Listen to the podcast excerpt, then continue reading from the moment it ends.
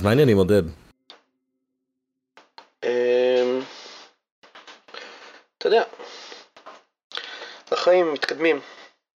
שמעת שמיקרוסופט שחררו את הקוד מקור של דוס? אגב, פודקאסטים ישנים. אה, כן, אני חושב שצריך לדבר על זה מתישהו. אה, אז הנה, אנחנו מדברים על זה. לעומק. על זה שהם שחררו את הקוד מקור? על הקוד מקור. יכול להיות, אני רוצה לדבר על זה ש-children are the future. כן, מה זאת אומרת? בכתבה שקראתי סיפרו שמיקרוסופט אה, משחררים את הקוד מקור של MS-DOS גרסה 1.1 ו-2.0 בלבד בגלל ש-children are our future. והם רוצים שהילדים ייחשפו לקוד מקור של דוס. גרסה 2.0. יפה. אני לא כל כך רואה מה יפה פה, כאילו...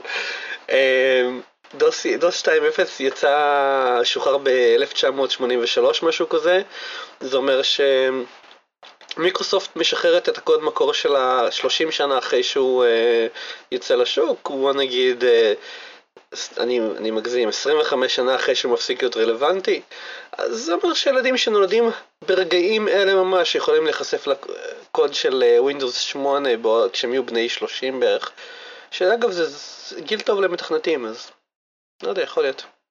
לא, הם יתחילו מגיל אפס עם הקוד של דוס, וכל פעם הם יקבלו עוד קצת. עוד מערכת הפעלה. זאת אומרת, אה, הם תמיד יהיו בערך שלושה דורות אחרי המחשבים שהם יכולים להריץ את זה בעצם. כן, זה נותן איזשהו יתרון תחרותי למייקרוסופט, אתה לא חושב? שלושה דורות של מחשבים, כן.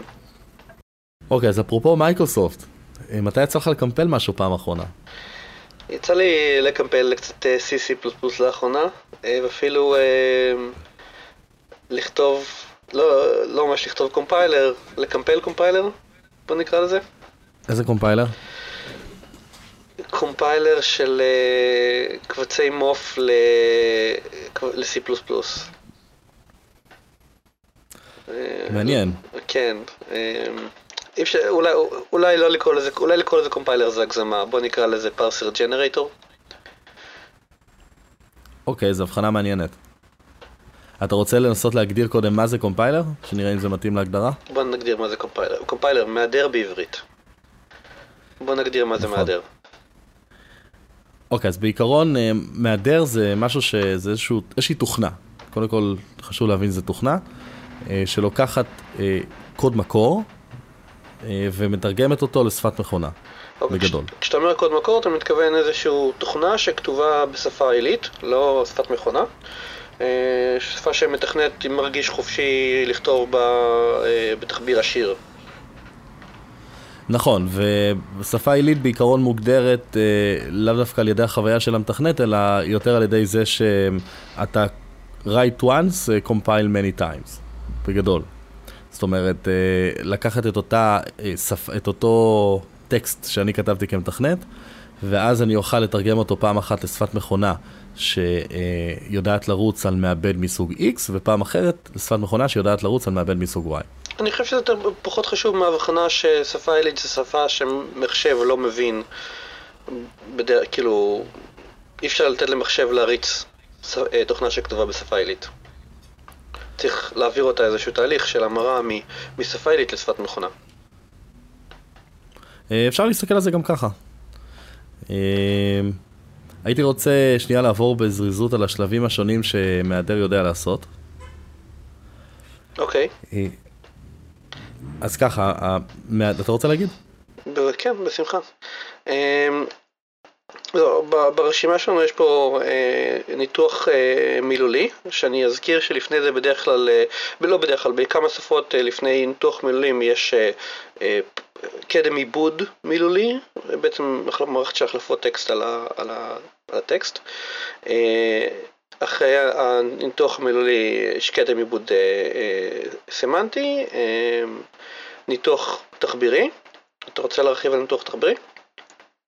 אה, כן, בעצם ה... יש איזושהי, כל שפה יש לה תחביר, כמו, כמו שפה שהיא שפה מדוברת, אה, וכדי שהקומפיילר ידע מה לעשות עם הטקסט שאנחנו כתבנו, אנחנו צריכים לכתוב אותו בתחביר מסוים, שמוגדר לנו מראש בהתאם לקומפיילר שאחר כך יצטרך לק... לקמפל את הקוד שלנו. אוקיי, okay, אז בניתוח תחברי בעצם הקומפיילר מנסה להבין את, את מה שאמרנו לפי התחביר של השפה. ואחר כך יש ניתוח סמנטי, שבעצם ננסה להבין ממה שאמרנו, מה אנחנו מצפים שיתבצע. ולבסוף ייצור של קוד מכונה מזה. נכון, וקוד מכונה בדרך כלל נארז בתוך קבצי הרצה, קבצי ביצוע, שדיברנו עליהם בתוכנית הקודמת. נכון. אז בעצם מהדר זה משהו שלוקח את הקוד מקור שלי בשפה עילית, מעביר אותו כמה שלבים, ובסוף בצד, במאחור יוצא אה, קובץ הרצה שמכיל קוד מכונה. פשוט אני נכון. יכול לחלק אותו לכל מיני, אה, למשתמשים שלי שאין להם מהדר שמותקן על, ה, על המחשב שלהם, כי מהדר זה תוכנה גדולה, מורכבת, אה, לפעמים יקרה מאוד, שמשתמשים רגילים שלא צריכים לכתוב תוכנה, אין סיבה שהם יתקינו אותה על המחשב שלהם. נכון, ואפשר לעשות כאן אה, ניגוד בין הקונספט של מהדר לבין הקונספט של מפרש, אינטרפטר. אה, שזה בדרך כלל משהו שכן יהיה מותקן על המחשבים של הלקוחות שלך. ואז אתה תוכל, חייב להיות, ואז אתה תיתן להם אה, איזשהו, מה שנקרא סקריפט. לא יודע איך אומרים בעברית. אה, תסריט, אבל אה, אוקיי, אפשר להסתכל על זה ככה. אז בעצם שפה עילית שמהודרת על די מהדר, אני כותב את השפה העילית, מריץ תהליך של הידור אצלי על המחשב, מייצר קובץ שמכיל שפת מכונה, קובץ הרצה שמכיל שפת מכונה, שנותן אותו למשתמש, והמשתמש מריץ את זה ישירות על המעבד שלו. בניגוד לתסריט, שאפשר להסתכל על זה, שבעצם מה שקורה זה שאני נותן ללקוח שלי את התסריט. והלקוח שלי מריץ את התסריט דרך מפרש שיש לו על המחשב, והמפרש מבצע את הפעולות שבתסריט. לכן תסריט כמו תסריט של, אה, של סרט או, או תוכנית טלוויזיה, הדבר, רשימה של הדברים שצריך לעשות בסדר שצריך לעשות אותם. נכון, המפרש קצת יותר, מה זאת אומרת מבצע את הפעולות? הוא, הוא בעצם יודע לתרגם אה, בזמן ריצה, אה, אני עושה מרכאות אוויר, את הטקסט שאתה כתבת בשפה עילית לפקודות בשפת מכונה. כן, כי בעצם מכיל את כל החוכמה של המעדר כבר אצל, ה... אצל הלקוח. נכון. אוקיי. אה, אז למה בעצם היינו צריכים קומפיילר? למה היינו צריכים מהדרים? מה, מה, מה היה הצורך שמאחורי הסיפור הזה? הרי עד אז, עד הקומפיילר הראשון, אה, היה, היו מביאים אה, מפתח, הוא היה יושב מול המחשב, מחליט איזה פקודות מכונה צריך לכתוב בהתאם לסצנריו שהוא אמור לממש, ופשוט כותב אה, פקודת מכונה אחת אחרי השנייה.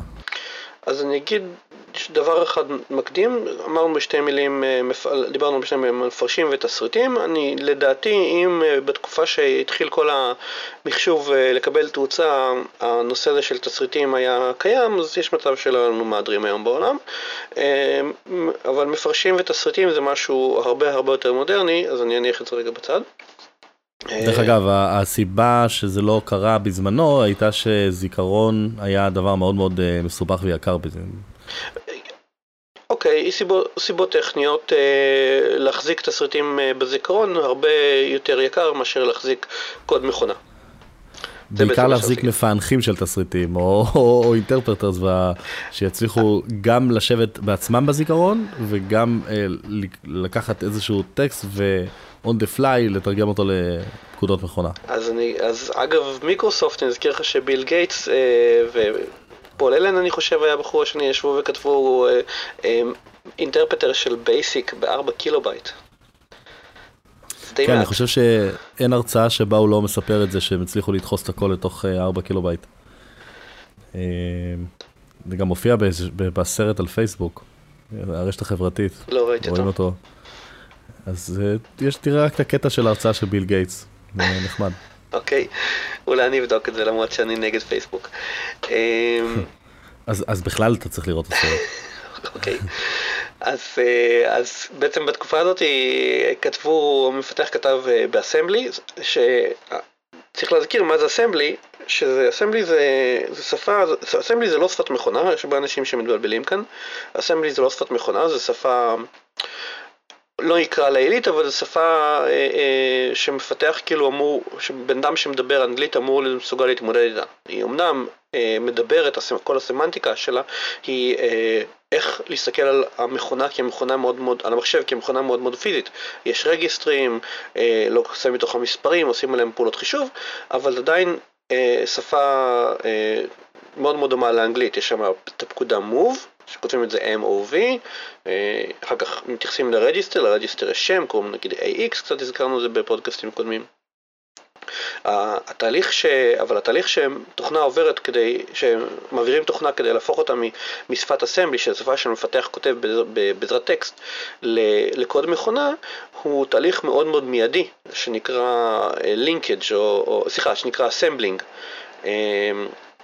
לכן אגב אסמבלי, אסמבלי זה שפה שעושים עליה אסמבלינג, שבעצם מתרגמים בצורה מאוד מאוד מילולית אה, טוקנים של טקסט שהמשתמש כתב למקבילה שלהם בשפת מכונה. move זה 05, 03, סתם אני אזרוק מספרים, אני לא יודע כמה זה. ו... ומה שנוצר לך זה קוד מכונה. זאת אומרת, אסמבלי מיד הופך ישירות לקוד מכונה, אין תהליך של הידור בעצם.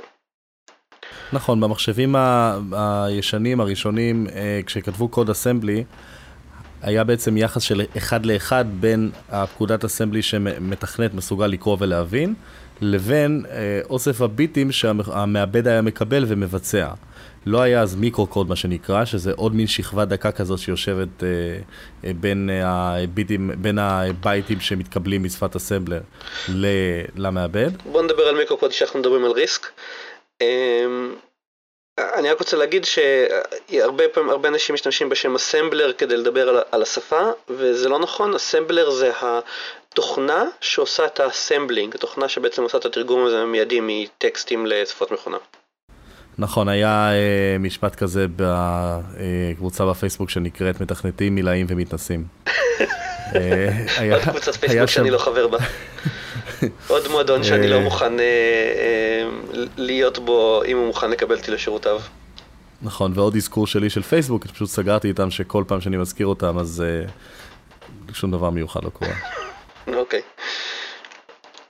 אז, אז זה היה עולם, עולם של המחשבים באזור אה, שנות ה-50 או סוף שנות ה-40, אה, רק התחילו להמציא את הנושא הזה של מעבדים ואיך מחשב אלקטרוני עובד. ו... חשוב רק להוסיף שאסמבלי, אה, האסמבלי שמתכנת היה כותב היה נכתב אה, ספציפית למחשב ולפעמים גם לדגם מחשב שאליו הוא היה כותב את הקוד הזה.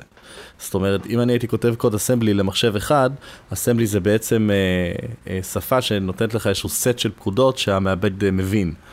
והמעבד הספציפי שאני כתבתי אליו יודע מה זה פקודת move, כמו שאמרת, MOV, אה, לאו דווקא המעבד שמחר נכתוב עליו יודע מה זה פקודת MOV, ולכן אם אני אצטרך לכתוב אסמבלי הוא כנראה יהיה שונה. נכון. אה, השפה שהמעבד ישירות מבין, שפת המכונה שהמעבד ישירות מבין, ידעו גם כ-instruction set, סט פקודות של המעבד.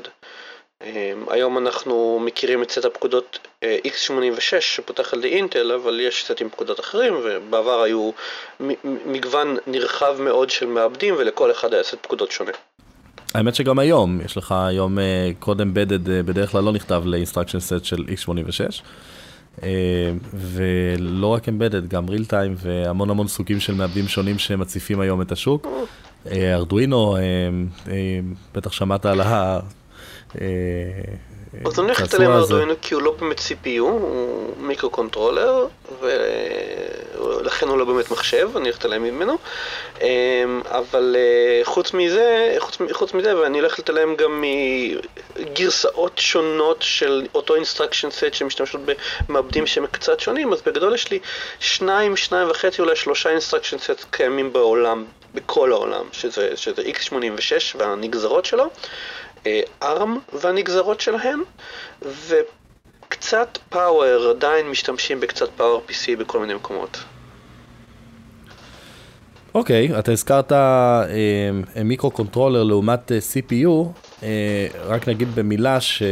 או במשפט, שכדי לעשות את ההבחנה הזאת אנחנו בעצם אה, צריכים להתייחס לארכיטקטורה שנקראת ארכיטקטורת ואן היימן.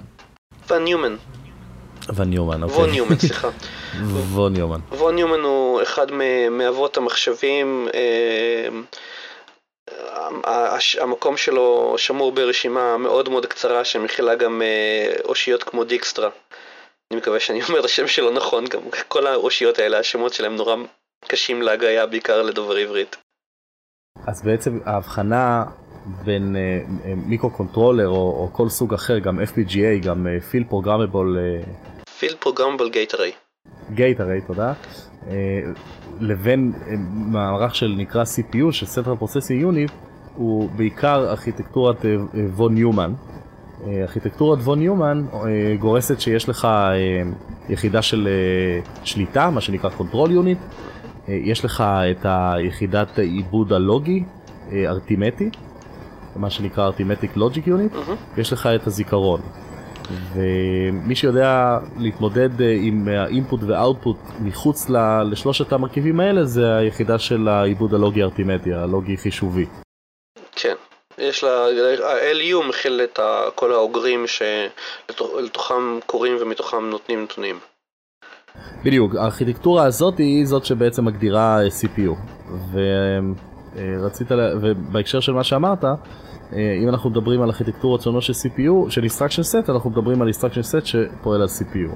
כן. עכשיו חשוב כן להגיד שהרבה ארכיטקטורות שונות נוצרו במהלך השנים, שכוללות מרכיבים מאוד דומים, אבל פועלים טיפה שונה, למשל micro controllers, למשל field programmable gate אבל עדיין אנחנו כאן מתייחסים כשאנחנו מדברים על קומפיילר, על מהדר, אנחנו כן נרצה להתייחס לארכיטקטורת וון ניומן ולמה שאנחנו קוראים פקודות מכונה עבור מעבד, עבור CPU. עבור מחשב, מה, ש... מה שנקרא המונח הטכני מחשב זה מערכת אלקטרונית שעובדת לפי ארכיטקטורת וון ניומן. וקצת הזכרנו את הסוגים השונים של מחשבים, מחשב, מיני מחשב, מיקרו מחשב, שזה מה שאנחנו משתמשים היום. כן. נכון. ובאמת זה קרה בערך בשנות החמישים, כשהגיעו למסקנה שיהיה, זאת אומרת, התחיל להיות יותר זול לאפשר לכתוב קוד בשפה עילית, לא בשפת מכונה, על מנת לכתוב אותו פעם אחת ונוכל להשתמש בו על כמה סוגים שונים של מעבדים. את אותו קוד בשפה עילית נוכל לתרגם כל פעם לפקודות עבור מעבדים שונים. זה סייד אפקט מה... העושר של כמות הפרויקטים, גם מסחריים וגם אקדמיים ואפילו צבאיים, שנוצרו במהלך שנות ה-50 וה-60 לבנות מחשבים. אנשים, הרבה אנשים הכירו את הערך של המוצר הזה, של המכשיר הזה שנקרא מחשב, והיו המון המון תוכניות שונות, והיו המון המון מעבדים שונים, שהם מאוד מאוד מאוד שונים אחד מהשני. אפילו, אפילו ברמה של השוני בין, נגיד, בין היום instruction set של ARM ל instruction set של x86 שהשוני בהם הוא קטן יחסית בהשוואה לעושר שהיה אז. ו... כן, בעצם הייתה לך חברה שגם לא היה כל כך דרך לתקשר את זה חוץ מכנסים ועלונים ומה שהיא ראתה לנכון זה מה שהיא מימשה. כן, עכשיו, זה, זה ממש, זה היה קיים, העושר הזה היה קיים ממש כמעט עד אה, סוף שנות ה-80, אם אנשים, אנשים בטח עדיין היום זוכרים אה, את חברת קומודור עם הקומודור 64 שלהם, אה, וחברת אתר היו להם מחשבים משלהם, מחשבים שלהם היה אמסטרד, אה, אנשים באנגליה מכירים את אקורן, היו המון המון המון סוגים של מחשבים אישיים לפני שאפל ואינטל באו ואכלו את השוק. נכון, אז uh, המהדר הראשון, uh, אתה יודע על ידי מי הוא נכתב? אז uh, שם, אני חושב שהזכרנו את השם שלה בפרקים קודמים, גרייס uh, הופר. Uh, uh, אני חושב שהיא uh, נפטרה כשהיא אדמירלית בצי, אנקדוטה מעניינת. עוד אנקדוטה מעניינת עליה זה כשהיא הייתה בת שבע, היא פרקה, התחילה לפרק שעונים מעוררים בבית כדי לבדוק איך הם עובדים. ואז בשעון המעורר השביעי, אימא שלה הבינה מה היא עושה, ואסרה עליה יותר לפרק יותר משעון מעורר אחד בכל פעם. ולהרכיב אני מקווה. יכול להיות. זה, תראה, היא הייתה בחורה מוכשרת, בגיל 28 היא כבר היה לה דוקטורט במתמטיקה. והיא זו הייתה הראשונה שראתה את הצורך ובעצם גם ראתה את הצורך וגם היה לה את המשאבים אה, כדי לכתוב את, את הקומפיילר הראשון, אה, שידע להדר שפה שנקראה A0. כן. שמעת עליה? אה, שמעתי על זה, אם כי לא יצא לי אפילו לראות אפילו שורה אחת כתובה בזה.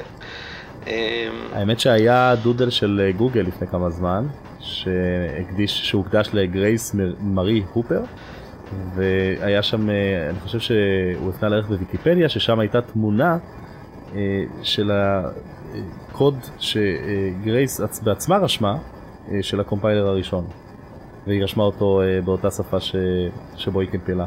אה, A0 היה self-hoisting?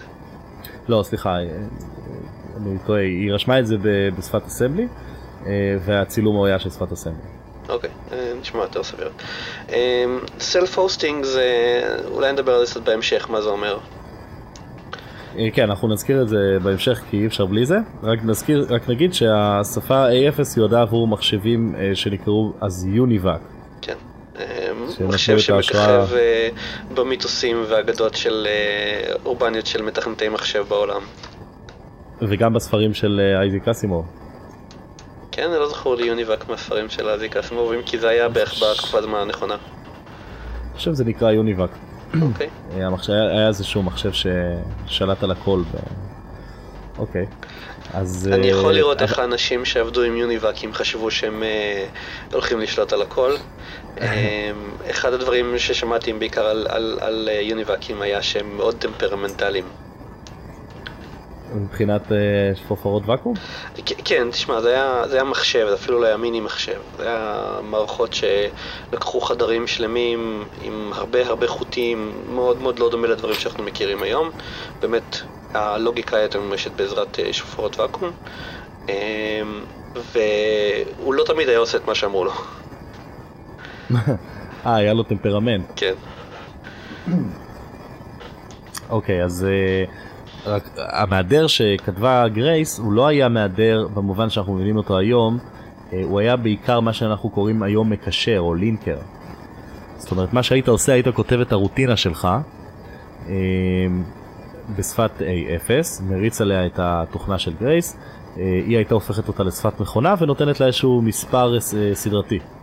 את הרוטינה השנייה שהיית כותב, רוטינה במובן של פונקציה כמו שאנחנו מכירים היום, שוב היית עושה את אותו תהליך והיית מקבל בעצם אוסף של פקודות מכונה עם מספרים שנותנים להם את הסדר שלהם. אוקיי, זאת אומרת, האינפוט לקומפיילר היה, לא היה אסמבלי? או היה משהו שדומה לאסמבלי? כן, אתה היית בעצם מתרגם A0 לאסמבלי ובסוף הרוטינה, בסוף הקוד שלך שמבצע את הפעולה הספציפית, הקומפיילר של גרייס היה מוסיף את הפרמטרים שקוראים בעצם לקוד הבא. וככה הוא היה משרשר רוטינות אחת אחרי השנייה ומתייחס אחת לשנייה באמצעות המספרים הסדרתיים שלהם. אוקיי, okay. אז זה היה A0 שיצא לאוויר העולם באמצע שנות ה-50 בערך, 1952, 1953. כן. וזה גירה ככה קבוצה של חוקרים, במיוחד צוות ספציפי ב-IBM, שהשם שלו היה פורטרן. ג'ון בקוס, אם אתה שמעת את השם הזה. כן, גם כן אחד מאבות המחשוב.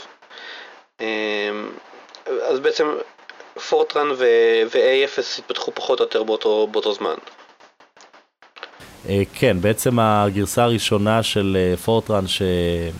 שידע לקמפל שפת פורטרן בעצם יצא לשוק בסוף, לשוק הצבאי והאקדמי, לא לשוק, לא, לא, לא מכרו אותה ב Christmas, בסוף שנת 53 בערך. אוקיי. סליחה, באיזה שנה? סליחה, בערך באמצע שנת 54, לא שזה כזה קריטי, אבל אני חושב שהמדריך הראשון לשפת פורטרן יצא לשוק בשנת 56. כן, אוקיי. Um, פורטרן היה, היה שפה ש, שפותחה ב-IBM בגדול, uh, ויצא עם כל המחשבים המודרניים של IBM בסופו של דבר, uh, והיא עיצבה הרבה מאוד ממה שאנחנו מכירים היום על שפות, על שפות עיליות. נכון, פורטרן ראשי תיבות של formula translating system.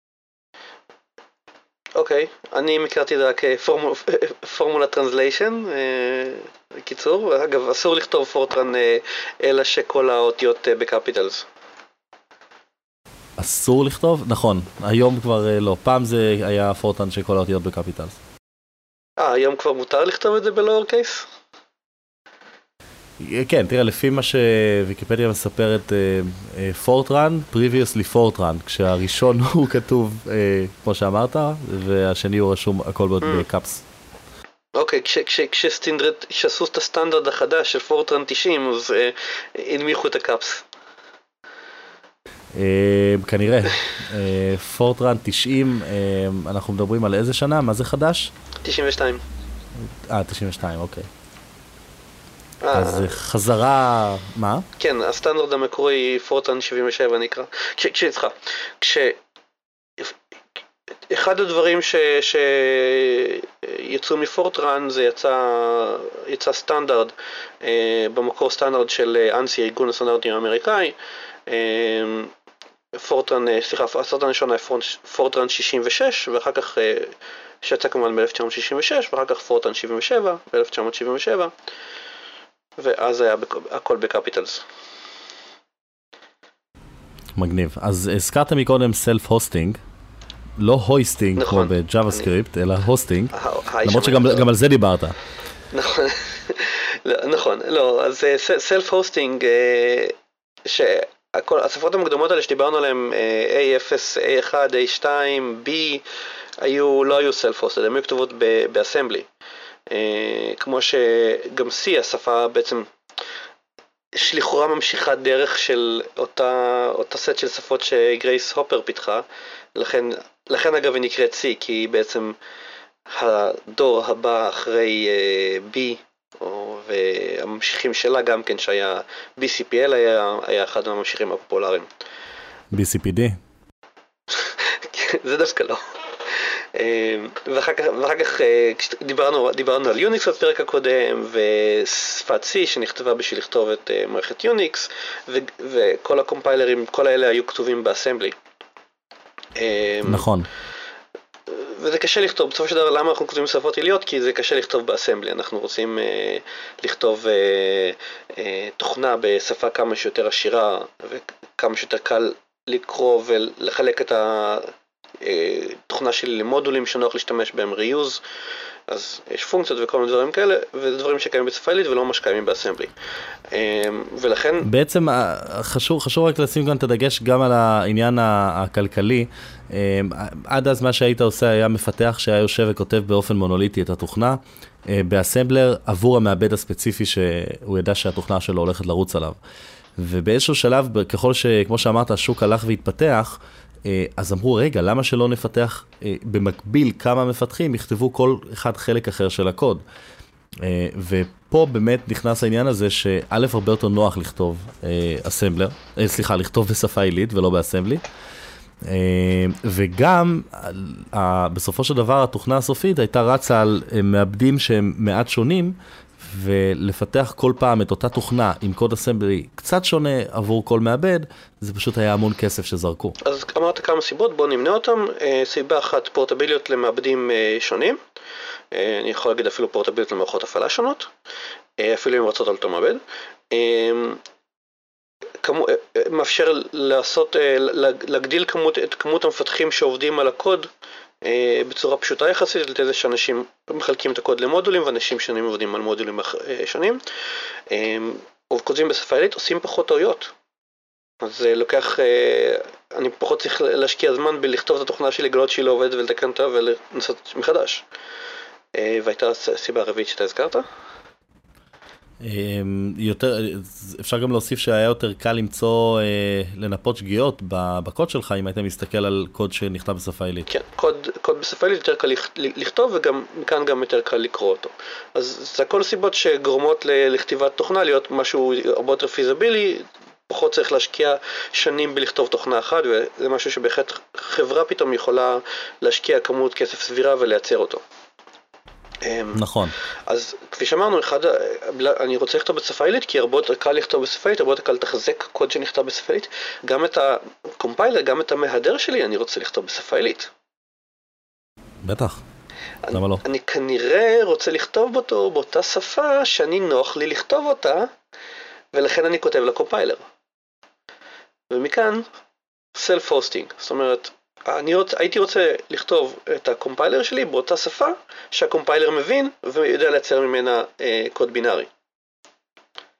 נכון, במונחים טכניים, אה, מהדר ידע לקחת משהו משפת מקור, אה, שאנחנו קראנו לו הרבה פעמים שפה עילית עכשיו, ולתרגם אותו לשפת מטרה, שזה בדרך כלל היה אסמבלי. קוד מכונה. אנחנו אמרנו ששפת אסמבלי יש לה תרגום של אחד לאחד לקוד מכונה, ולכן מבחינתנו זה שקוף. אוקיי, זה בסדר, נכון. למרות שבסופו של דבר, אם אתה מסתכל על הקבצים סיומת נקודה ASM, שמכילים טקסט בשפת אסמבלי, אף קומפיילר לא מייצר קבצים כאלה. אה, נכון, הוא לא מייצר קבצים ש... נכון, הוא לא מייצר קבצים שנראים כמו טקסט חופשי בשפת אסמבלי, אה, אבל אה, אוקיי, בוא נקרא לזה קוד מכונה, למרות שזה... שווה ערך. יש, יש, יש סינונימוס בתחום הזה לגבי אסמבלי ושפת מכונה, אבל אני מקבל את ההבחנה הזאת, לפי דעתי זה כן חשוב. ואתה כרגע תיארת מצב שבו אה, מהדר ידע אה, גם להיכתב בשפת המטרה וגם לייצר אה, קוד, סליחה, גם להיכתב בשפת המקור. בעצמו, וגם לקחת שפת, את שפת המקור ולייצר ממנה את שפת המטרה. כן, זה נורא פשוט. יש לי, אמרנו, אמרנו שמהדר זו תוכנה, שיודעת נגיד לקרוא C, סתם אמרתי, אה, ולהמיר אותה לשפת, אה, לשפת מכונה. אה, אוקיי, באיזה שפה כתובה המהדר? ברור, המהדר כתוב גם כן בשפת C. ישב שם בתכנת וכתב את המהדר ב-C, ואז הוא רצה לקמפל את המהדר שלו, להדר את המהדר שלו תוכנה שיכולה אחר כך להדר קבצי C אחרים, ואיך הוא יעשה את זה אם אין לו מהדר להדר, כי הוא כרגע כותב את המהדר. תגיד זה שלוש פעמים מהר. להגיד את זה שלוש פעמים מהדר. אה, דרך אגב, למה אומרים מהדר? וואו, התקלת אותי. אתה תמשיך לדבר, אני אבדוק את האטימולוגיה. מה זה הידור? אוקיי, אמ, אז יש שלוש, אה, שלושה פתרונות אפשריים לאיך אפשר להתמודד עם הבעיה הזאת שהמהדר נכתב באותה שפה שאותה הוא יודע להדר. אמ, הפתרון הראשון זה בעצם לכתוב את המהדר ישירות בשפת מכונה ואז אנחנו לא פתרנו כאן כלום כי עקפנו את הבעיה וחזרנו אחורה בעצם. אה, שוב, אנחנו רוצים לכתוב בשפה עילית, זה יותר קל, יותר נוח, באגים וכו'. אה, אופציה, אופציה נוספת זה להשתמש במהדר אחר, זה אולי נשמע קצת מוזר, כי אנחנו כן מדברים כאן על המהדרים הראשונים, אבל אחרי שכבר יש לך מהדר ראשון, אתה יכול להוציא גרסה חדשה יותר של המהדר, אם אתה משתמש במהדר הראשון כדי uh, לקמפל אותו, כדי להדר אותה, את הקוד uh, בשפה העילית לשפת מכונה. Mm-hmm. והאופציה השלישית, והזכרנו מקודם את המונח uh, מפרש, אינטרפרטר, בעצם זה להשתמש במפרש, להשתמש במהדר שלך כמפרש. זאת אומרת, לקחת את הקוד שכתבת בשפה עילית, אה, ובזמן ריצה, אה, בעצם לתרגם אותו לשפת מכונה. אוקיי, okay, אז בעצם אני כותב מפרש, ובעזרת השפה של המפרש אני כותב מהדר. כן, ויש לך, המפרש מוציא החוצה שפת מכונה שאותה אתה יכול לשמור ולהגיד, הנה המהדר שלי. אוקיי, okay, אז זו גישה שדווקא שאני לא מכיר.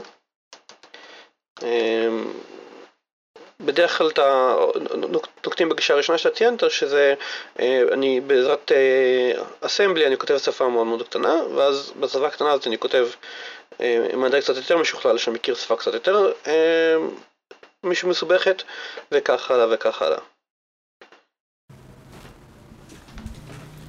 עכשיו בסופ... אוקיי. בסופו של דבר, מה שהמטרה שלי זה להגיע לשפה מאוד מאוד עשירה, שגם המהדר כתוב באותה שפה אה, עשירה.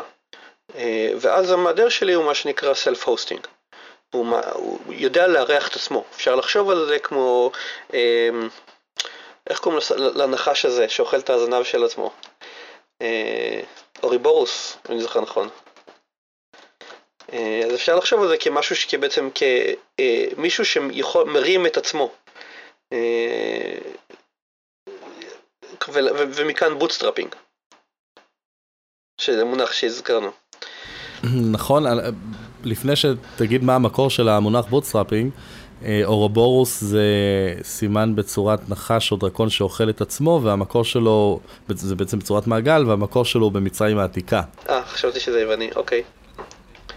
אה, אז מה זה bootstrapping? אז bootstrapping זה, המקור האטימולוגי, אם אני לא טועה, זה מאגדות הברון מינכהאוזן. על uh, בחור שהצליח uh, uh, להרים את עצמו יותר גבוה על זה שהוא תפס את השרוכים של המגפיים שלו ומשך מאוד מאוד חזק. שזה דרך אגב פתרון מצוין לבעיית הכבידה. לבעיית האנטי כבידה. בעיית האנטי כבידה. כן. אה, כן, אה, נכון, זה היה במאה ה-19 בארצות הברית. אז... והשתמשו בו בעצם פה בהקשר הזה של מה שאתה ציינת, יש לנו איזשהו אה, מהדר שאנחנו רוצים לכתוב אותו בשפה שרק הוא יכול להפוך שפת מכונה אליה, אז אה, אנחנו בעצם מבצעים כאן תהליך של bootstrapping, אה, או בעברית אה, הרמה מהמגפיים. אוקיי, okay, ומכאן בעיית ה bootstrapping. איך אתה כותב אה, אה, מהדר בשפה עילית בשפה עילית? אוקיי, אז אחרי שאמרנו מספיק פעמים מהדר בשפה עילית, אוקיי. מה, מה, מה בעצם שלושת החלקים העיקריים שיש לנו במהדר? אוקיי, אז לפני, רגע, לפני, לפני שאנחנו אה, ניגשים לשלושת החלקים העיקריים, הייתי בכל זאת רוצה להגיד אה, משהו קטן לגבי אלה שלושת השלבים ב, מ, שאני עושה מרגע שיש לי, מזה שאני כותב קוד מקור בשפה עילית, עד שיש לי תוכנה שרצה. ואנחנו קצת הזכרנו את זה כשדיברנו על, על uh, פורמטים של executables. Um, יש לי את השלב של ההידור, השלב של ההידור בעצם הופך קוד מקור לשפת מכונה, אבל בדרך כלל בשלב הזה הוא, לא, הוא לא יוצא, היום בשפות, לפחות מכון מודרת, בשלב הזה לא יוצא לי קובץ הרצה, כי יש לי אני כותב בשפה, הסיבה שאני כותב בשפה עילית זה בגלל שאני רוצה לחלק את התוכנה שלי למודולים ואז כל מודול מתקמפל בנפרד אה, ומבצע עליו את הפעולת הידור בנפרד כדי שלא תהיה השפעה בין המודולים ברמה של, ה, של השפה ואז בעצם אני מקבל כל מיני אובייקטים אה, שמכילים קוד מכונה. השלב הבא מתבצע לינקינג, אה, שאני בעצם לוקח את כל האובייקטים, מקשר ביניהם, זאת אומרת, רואה שכל מקום שבו מודל, מודול אחד מתייחס למודול שני, הכישורים נכונים, ואני בעצם תופר את הכישורים האלה, ובסוף, אה, בשלב הזה כבר נוצר לי קובץ אה, הריצה, והשלב השלישי האחרון זה שאני לוקח את הקובץ ריצה ומריץ לו במחשב. נכון, זה בגדול ה-high level של איך התהליך עובד מההתחלה ועד הסוף. אה, כשאם אנחנו נעשה שנייה פוקוס על, ה, על השלב של, ה, של מה שהקומפיילר עושה, אנחנו יכולים להסתכל על זה בעצם כמו שהייתה, היה פרויקט שנקרא Production Quality Compiler Compiler Project. נקרא בקיצור PQCC. אה, זה היה פרויקט שהמטרה שלו בעצם הייתה להוציא קומפיילר מהדר שהוא אה, ברמה גבוהה מבחינה תעשייתית, אה, שיודע לעשות את כל הפעולות שמהדר עושה, שעוד שנייה נדבר עליהן בצורה מהירה ומייצר קוד איכותי. הפרויקט הזה הוליד את המונחים front-end, middle-end ו-back-end. בהקשר של אה, מהדר. Okay, אוקיי, זה היום ארכיטקטורה מקובלת לכתיבת uh, מהדרים. שאתה רוצה שאני ארחיב על קצת על... Uh... בוא תרחיב. Um, אז uh, היום רוב הקומפיילרים באמת בנויים בארכיטקטורה הזו של השלושה שלבים, middle ו-backend. Um, כשה-front-end בעצם מבצע את רוב הדברים שדיברנו עליהם בהתחלה, זאת אומרת, הקריאה של ה... קוד מקור בשפה העילית שאני כתבתי, אמ, וכל הניתוח התחבירי והסמנטי שלו. המידלנד מקבל איזושהי צורה הרבה יותר אבסטרקטית של הקוד, ידועה בדרך כלל, כי בדרך כלל מייצגים אותה במשהו שנקרא Abstract Syntax Tree, אמ, ובשלב הזה אפשר לעשות כל מיני אופטימיזציות ו, ושיפורים אוטומטיים על ידי המכונה, וה-Backend לוקח את התוצר של. השיפורים האלה, ויוצר בעצם את הקוד מכונה הסופי. מעולה, אז ברשותך הייתי רוצה להתמקד טיפה בכל אחד מה... להרחיב טיפה על כל אחד מהשלבים שדיברת עליהם. אה, כי זו הזדמנות מצוינת לדבר על אה, הדברים, כל המונחים השונים אה, ש... שקשורים לעולם הזה של הידור. למשל, קצה קדמי, ה-front-end.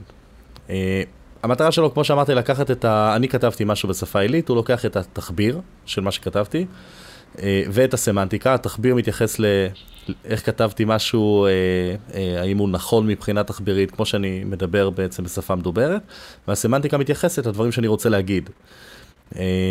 והוא מייצר, הפלט של השלב הזה, קודם כל הוא עושה איזושהי וליד, ולידציה על מה שאני כתבתי, מנסה להבין מה התכוונתי להגיד, ואז מייצר פלט שנקרא הצגה זמנית, Intermediate Representation, IR. ההצגה הזמנית הזאת היא בדרך כלל בצורה מקודדת, כן? זה לא יהיה בשפה שאני, זה בטח שלא יהיה בשפת מקור, בשפה שבה אני כתבתי את הקוד, אבל היא משמשת כקלט לשלב הבא שהוא ה-middle end, הוא הקצה האמצעי. אוקיי, okay, אני רק אציין שבהרבה ארכיטקטורות היום, ה-intermediate language הזה הוא...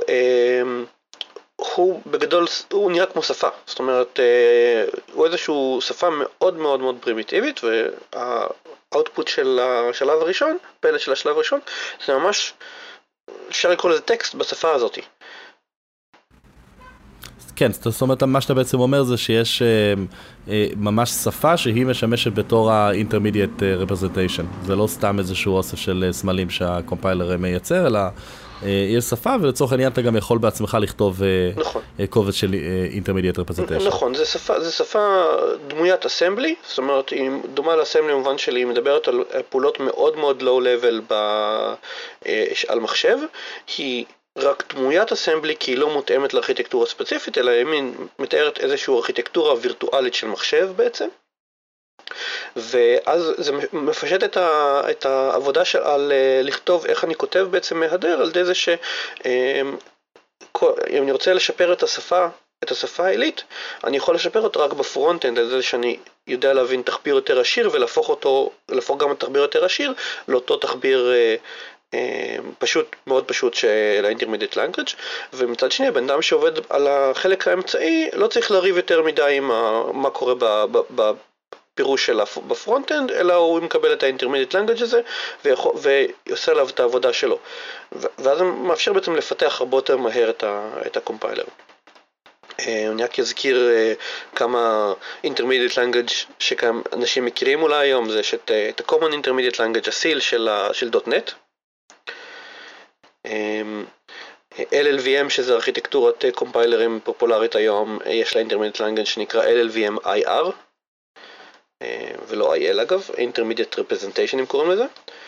אמ, דברים קצת פחות אה, מוכרים אה, שאני אוהב אבל זה אמ, Parrot, שזה Parrot זה פרויקט אה, לעשות קומפיילר לשפות דינמיות.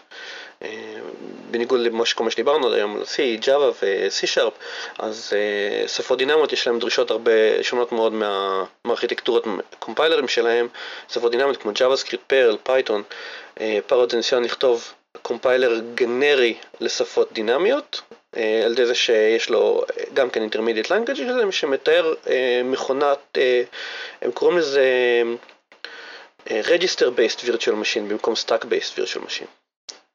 אבל בוא נעזוב את זה ונעבור, נמשיך הלאה. אמ, אתה בטוח שאתה לא רוצה לפרט על המונחים האלה? אמ, אני יכול לפרט על המונחים האלה, אה, אבל אולי בזמן אחרת. אוקיי, okay, אז אה, בוא נתמקד רגע ב-middle end. כן. מה שה-middle end עושה, הוא מקבל את ה-IR מהשלב הקודם, ומתחיל לבצע אופטימיזציות, שאנחנו נדבר טיפה על זה בהמשך. אה, למשל, אם אני כתבתי קוד שאני לא מגיע אליו, כן? למשל קוד שכתבתי אחרי uh, פקודת return uh, ברוב שפות התכנות, הקוד הזה לא התבצע, והוא למעשה סתם נמצא שם.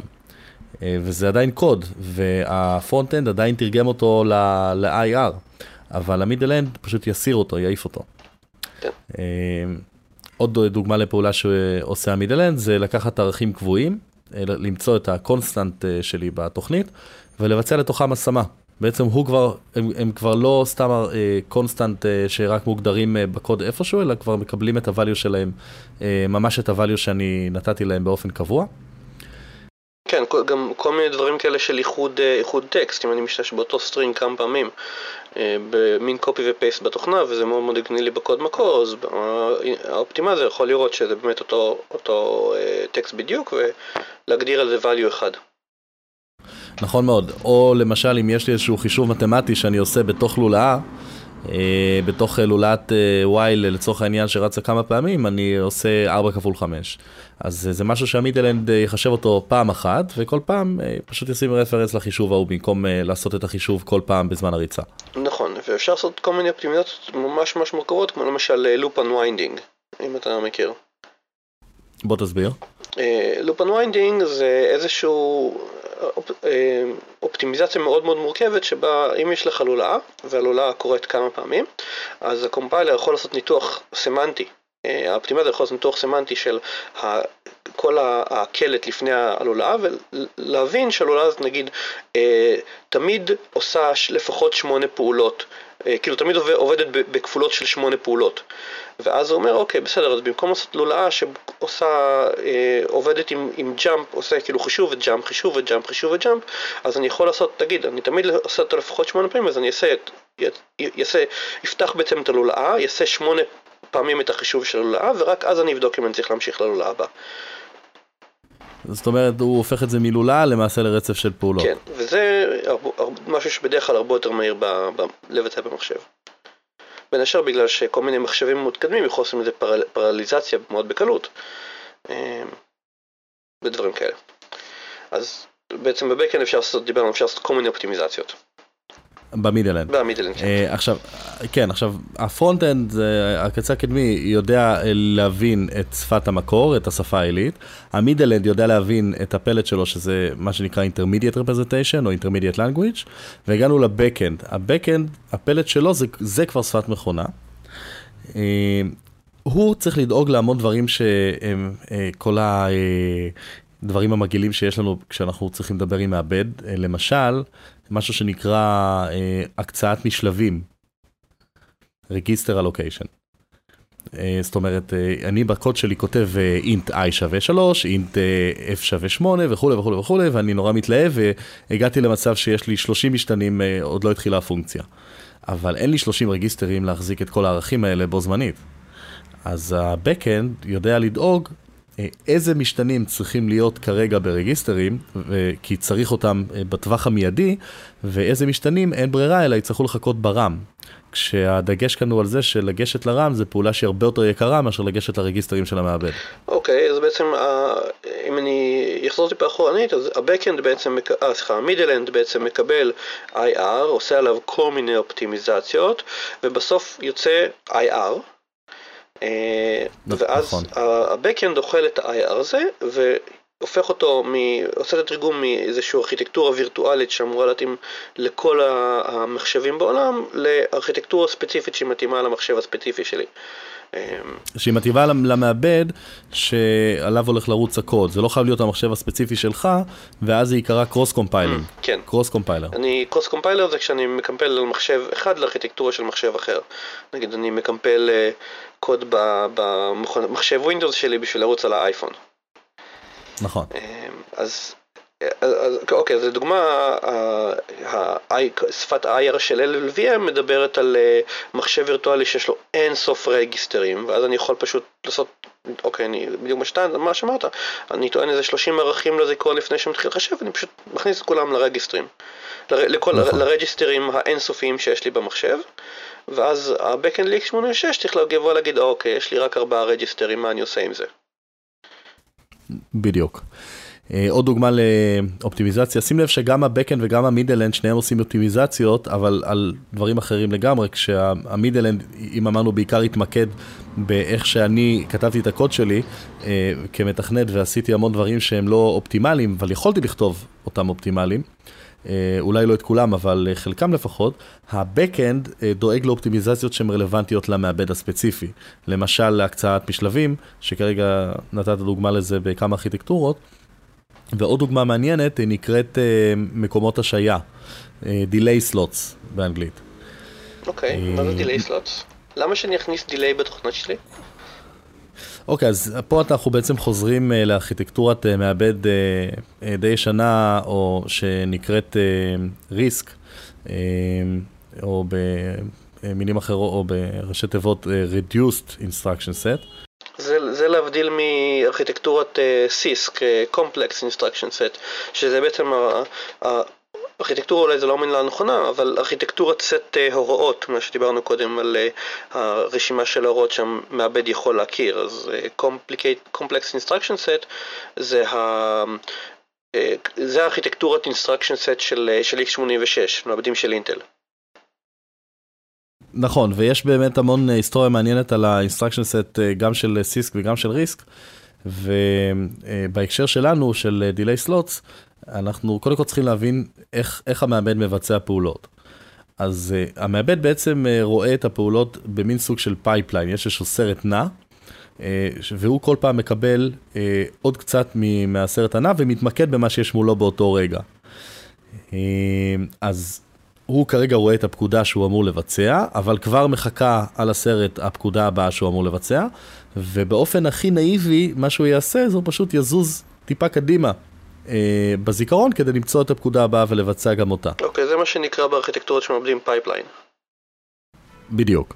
עכשיו, אה, זה כמובן נועד אה, ליצור מצב שבו אם אני כמעבד רוצה לבצע את הפקודות אה, כמה שיותר מהר ויש לי כמה שלבים ב pipeline, זאת אומרת זה לא, אני צריך לקחת את הפקודה הבאה מהזיכרון, אה, או, או להתחיל מזה שאני מסתכל על מה שנקרא ה-PC, ה program, program counter, בעצם ה register שמחזיק לי, סליחה, ה-IP, ה-instruction pointer. ה register שמחזיק לי איפה הולכת להתבצע הפקודה הבאה, אז אני צריך קודם כל להסתכל איפה היא נמצאת, אחר כך לגשת למקום שבו היא נמצאת, לקרוא את הערך, אה, לקרוא אותו בבלוקים אה, נגיד של 32 ביט או 16 ביט, תלוי בארכיטקטורת מעבד. כל הפעולות, זאת אומרת, אני מתאר כאן בעצם רצף של פעולות שקורות אחת אחרי השנייה. אז כדי להיות יותר יעיל, אה, המעבד עושה את זה במקביל עבור אה, כמה, פעול, כמה פקודות שהוא מקבל, כשכל פעם הוא נמצא בשלב אחר ב pipe, אה, הוא נמצא בשלב אחר עבור כל פקודה ב pipeline. אוקיי, okay, תן לראות אם אני, אם אני יכול לפרוט את זה קצת ולהבין על מה, מה אתה אומר. נגיד שיש לי תוכנה שאומרת, קרא ערך ממקום א' בזיכרון, קרא ערך ממקום ב' בזיכרון, תחבר את שניהם, ואז קרא ערך ממקום שלישי בזיכרון ותחבר גם אותו. אז בגלל שזה מעט פקודות יחסית, תיארתי כרגע איזה שש פקודות אני חושב, אמ, אז המעבד יכול להסתכל על כל השש פקודות האלה ב pipeline ולהגיד, או, אני רואה שיש לי פעולת חיבור, זה קל לעשות, אבל יש גם פעולת לקרוא מהזיכרון, וזה נורא איטי. צריך לגשת לזיכרון, לחכות שיהיה זמין, לקרוא משם את המידע, לאחסן אותו בתוך האוגרים, אז אני, דבר, אז דבר ראשון אני אלך ואני אקרא את כל הדברים מהזיכרון, אני אשלח פקודה לקרוא את א', אני אשלח פקודה לקרוא את ב', אני אשלח פקודה לקרוא את ג', וכשא' הגיע וב' הגיע אני אחבר אותם, ובשאיפה כשנגיע לחיבור של ג' אני, הוא כבר יהיה זמין אצלי. נכון, זה דוגמה לאיך שהמעבד מתמודד עם pipeline אה, של פקודות, ואמרתי שבמקרה הנאיבי, כל מה שהוא עושה זה כדי לראות מה הפקודה הבאה, הוא פשוט אה, זז אה, לצורך העניין ארכיטקטורת RISC על, על המחשבים הישנים, הייתה 4 בייט קדימה. עכשיו, כדי, אה, מה, הבעיה פה קורית כשהפקודה שלי היא פקודת branch, או איזשהו אה, conditional branch. כן. במילים אחרות, if. אם הפקודה אומרת, בדיוק, if, if קרה, אם קרה משהו, אז, ובאסמבלר אנחנו יודעים שב branching אנחנו בדרך כלל נצטרך לקפוץ למקום אחר אה, בתוך ה, כל, ה, כל מכונה שלי. uh, מה שקורה במקרה כזה, המעבד עשה פעולה מיותרת. שבה הוא כבר התחיל לגשת, כמו שבדוגמה שנתת, אה, לגשת לזיכרון כדי לקרוא איזשהו ערך, הוא כבר התחיל לעשות את הפעולה הזו. זו פעולה שהיא מיותרת, הוא לא היה צריך להגיע אליה, אבל, והיא לוקחת המון זמן, והיא לוקחת כוח חישוב מהמעבד, אה, בטח במעבדים שאין להם כמה ליבות. שיכולים לבצע כמה פעולות בו זמנית, וגם אם יש להם, זה מעמיס על הבאס, כי הם צריכים לגשת אה, אה, לאנשהו ולקבל את המידע הזה אוקיי, מאיפשהו. אתה, אתה מדבר בעצם על, אתה אומר, בוא ניקח את הדוגמה שלי, ובמקום להגיד, אה, תחבר את א' ועוד ב', ואז תחבר את ג', אז אתה אומר, בוא נגיד, תחבר את א' ועוד ב', ואז אם התוצאה זוגית, רק אז תחבר את ג' ואז במקרה שיש לי pipeline ואני מסתכל עליו ורואה שיש פעולה לחבר גם את ג' אני הולך לזיכרון ואני מתחיל להביא את ג' ויכול להיות שתוצאת חיבור של א' וב' לא תהיה זוגית. בדיוק. ומה שקורה במקרה כזה, הפקודה של אה, להביא את ג' כבר נקראה מהזיכרון, אה, אפילו שהיא אחרי הפקודה שאומרת, אם התוצאה זוגית תקפוץ למקום אחר לגמרי בקוד.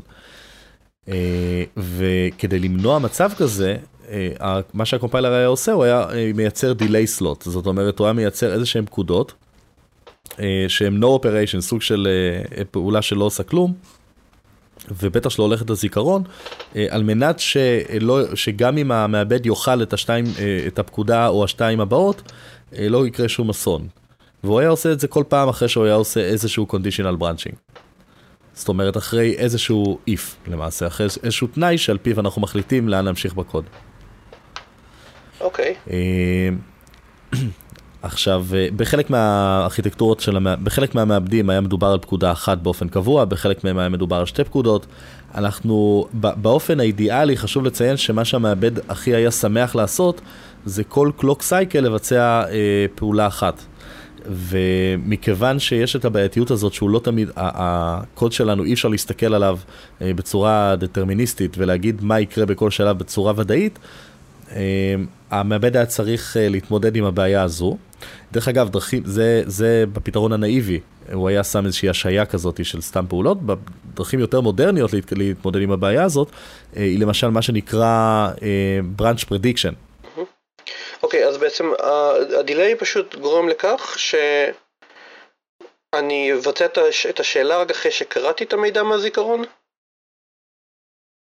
ה delay הגורם לכך שאתה בעצם, כאילו, ב pipeline כבר יחכו לך פקודות שלא עושות כלום, והמעבד יאכל אותם, לא יעשה כלום, ואז ברגע שהוא יבין שהוא צריך לקפוץ למקום אחר בזיכרון, יקרא את ה instruction pointer לאיזה מקום הוא צריך לקפוץ ויגיע אליו, אתה לא הפסדת הרבה. אה, אה, הפנלטי, העונש שלך הוא מינימלי. ה delay מונע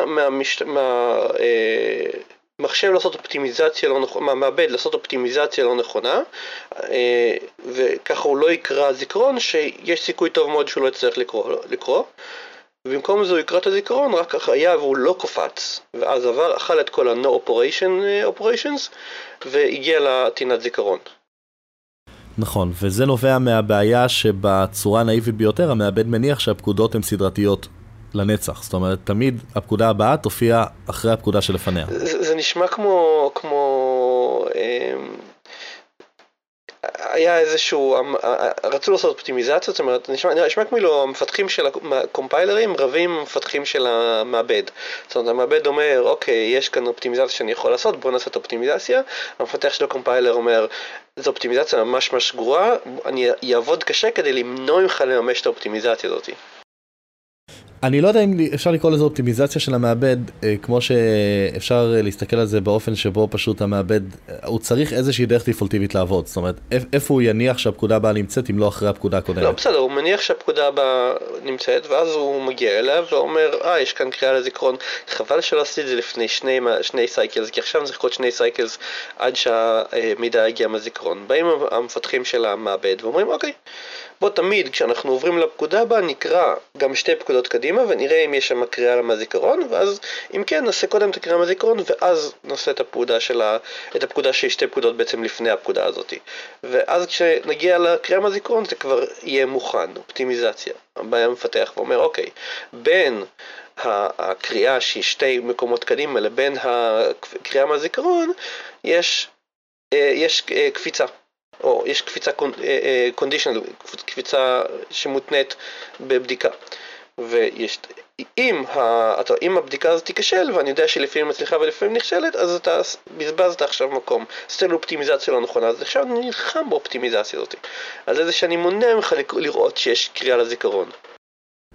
כן, אבל זה לאו דווקא רלוונטי במקרה של קריאה מהזיכרון. זה רלוונטי גם אם אתה פשוט אה, סתם עושה מוב בין שני רגיסטרים. אתה לא, הפואנטה כאן היא לא שאופטימיזציה של המעבד שמנסה אה, לקרוא מהזיכרון כמה שיותר מוקדם, אה, אלא פשוט הוא מבצע סדרתית את הפקודות. ו, וגם אם הפקודה היא בסך הכל לעדכן איזשהו רגיסטר או לעשות אינקרמנט, להגדיל את הערך של איזשהו רגיסטר, אה, עדיין זה משהו שהוא יכול להתחיל להיות בשלב אמרנו שהשלב הראשון זה לבדוק את ה-instruction pointer, ואחרי זה לבדוק איפה הפקודה עצמה נמצאת, ואחרי זה להתחיל לטעון אותה בבלקים. נניח שהוא נמצא בשלב השני, אוקיי? לבדוק איפה הפקודה עצמה נמצאת, איפה הביטים של הפקודה נמצאים. אה, ואת זה הוא עושה עבור הפקודה של החיבור השלישי בדוגמה שלך. אבל הוא בשיא הפעולה של החיבור השני בפקודה שלך. הוא מבצע כמה דברים במקביל. הוא כן, הוא בעצם, זה הרעיון של pipeline, שאתה כאילו עובד כל הזמן במקביל, אתה מטפל בכמה פקודות, כל אחד בשלב אחר. כן, יש לי כמה יחידות במחשב, יש לי שלוש יחידות של ALU, שני יחידות של, control, של אה, control, אז הן יכולות לעבוד במקביל על ה pipeline. בדיוק, ו... וזה לאו דווקא בהקשר שלו, זה בהחלט בא לידי ביטוי בהקשר של אופטימיזציה, כי פעולה של לגשת ל-RAM להביא מידע זה הרבה יותר יקר משמעותית. אה, בעשרות מונים מאשר לגשת לרגיסטר, אבל גם כשאתה סתם מטפל ברגיסטרים, אתה היית רוצה להימנע מה-clock cycle הזה, שאתה מבזבז על לעשות פעולה שאתה גם ככה תתעלם ממנה, כי עוד שנייה אתה עושה branch למקום אחר ומקפל את ה-stack שלך. כן. Okay. אה, אז זה, זה משהו שהקומפיילר דואג לו ב-backend. ה-delay slots זה, זה דווקא דוגמה מעניינת לזה, והתחלנו להגיד שאחת הדרכים היותר אה, מודרניות להתמודד עם הבעייתיות כאן היא להשתמש בטכניקה שנקראת Branch Prediction. אוקיי, okay, Branch Prediction זה בעצם איזושהי דרך שבה הקומפיילר מנסה לנבא, ממש ככה, איפה, לאן, לאיפה תלך הפקודה הבאה. זאת אומרת, אם אני משתמש בדוגמה שנתת קודם, אז יש לי כאן אה, חיבור של שני מספרים, ואז יש לי אימא מספר זוגי. עכשיו, מה שהקופיילר ינסה לעשות, זה אה, ממש לבדוק בסטטיסטית, בכמה אחוז מהמקרים הפעולה תהיה זוגית. ואם הוא מגלה שבאחוז אה, של לצורך העניין מעל 50 אחוז מהפעמים הפקודה היא זוגית, הוא יגיד, אוקיי, יותר זול לי להניח שתמיד הפקודה היא זוגית, ותמיד אה, אה, לעשות את הבראנץ' הזה, במקרה שהיא לא זוגית, אז אני אעשה, סליחה, ולא לעשות את הבראנץ' הזה, אלא מיד באופן סדרתי לתקוע את הקוד שאמור לרוץ עם הפקודה הזוגית. ורק במקרים המעטים במרכאות שבהם הפקודה, התוצאה היא לא זוגית, אז אני אעשה את הבראנץ'. זאת אומרת, הוא בעצם מנסה אה, אה, לרמות, אני אמרתי אם הפקודה זוגית, הוא אומר אם הפקודה לא זוגית. למה? כי הרבה יותר פעמים הפקודה תהיה זוגית, והוא רוצה לחסוך את הפנלטי, את העונש שבא לעשות את הבראנץ' הזה. אוקיי, okay, זאת אומרת בעצם מה שקורה זה שה-control unit קורא את ה... תוכנה בעצם מהזיכרון, דוחף אותה לתוך ה-pipeline ואז הוא מגיע ל-jump ואומר אוקיי ה-jump הזה בודק אם הערך זוגי אני מאמין בגלל שאני יש לי מערכת branch prediction שאחראית לבדוק את הדברים האלה, שהיא אומרת לי שהרבה יותר סביר שאני אעשה את ה-jump מאשר שאני לא אעשה את ה-jump, ואז במקום ללכת לקרוא את הקוד של אה, מה קורה אם אני לא עושה jump ולדחוף אותו לתוך ה-pipeline, אז אני אלך ואני אקרא את הקוד של מה קורה אם אני כן עושה את ה-jump ואדחוף אותו לתוך ה-pipeline. כשנגיע לעשות אבליואציה של ה-jump, אני מאמין שאני אעשה את ה-jump ואז כבר הקוד יהיה מוכן בתוך ה-pipeline. היה ואני טעיתי, אז אני צריך לרוקן את ה-pipeline וללכת להביא את כל התוכנה של אה, מה קורה אם אני לא עושה jump. נכון, אני מקווה שזה לא נשמע יותר מדי מורכב, כי סך הכל דווקא ברמות האלה המשחק פה הוא די לגו כזה של ילדים, כאילו כן זוגי לא זוגי ומה, מה, איך אני, איך אני מתייחס לזה. אגב, זה גם כן סוג של קומפילציה בסופו של דבר. זאת אומרת, גם בתוך המעבד עצמו יש מין קומפיילר כזה שקורא את הקוד מכונה, אמנם קוד מכונה שהמהדר שלי ייצר, אבל הוא קורא את הקוד מכונה הזה ועושה עליו כל מיני פעולות שמזכירות מאוד קומפילציה ואופטימיזציה של תוכנה. זאת אומרת, גם בתוך המעבד עצמו, בתוך השבב הזה שלכאורה מקבל אה, פקודות מכונה שהוא פשוט אמור לשבת ולבצע, גם שם יש שלב בעצם שהוא דמוי קומפילציה, שעושה אה, אה, אופטימיזציה לתוכנה שלי וממיר פקודות לפקודות אחרות וכל מיני דברים כאלה. תראה, היום כן, אבל uh, במעבדים הפרימיטיביים של שנות ה-60 uh, לא באמת היה שם שום דבר מעבר ללקחת את הביטס ועל פי הביטס האלה להריץ אותם תחת סדרה של שערים לוגיים ולראות מה יוצא בסוף. נכון. Uh, היום יש לך מיקרו-קוד, שזה בעצם מה שמיקרו-קוד עושה, uh, ואני לא בטוח שנכון להגיד שה, שהמעבד עצמו עושה את האופטימיזציה. קודם כל, כל, כל מה שדיברנו עכשיו בכמה דקות האחרונות זה האופטימיזציות שהמעבד עצמו עושה. אוקיי, סבבה, אה, נכון. ה-branch prediction אה, אה, זה בהחלט משהו שאני רואה כאן אה, בפירוש שאינטל אומרת שהמעבד עושה, אה, ואני נוטה להאמין לה. חבר שלי בזמנו עבד על, על ה-branch prediction של אה, אה, ניהלים? איך קוראים לארכיטקטורה הזאתי? ניהלים? נהיילם? כן, אני חושב שזה עברית לנחלים או משהו כזה.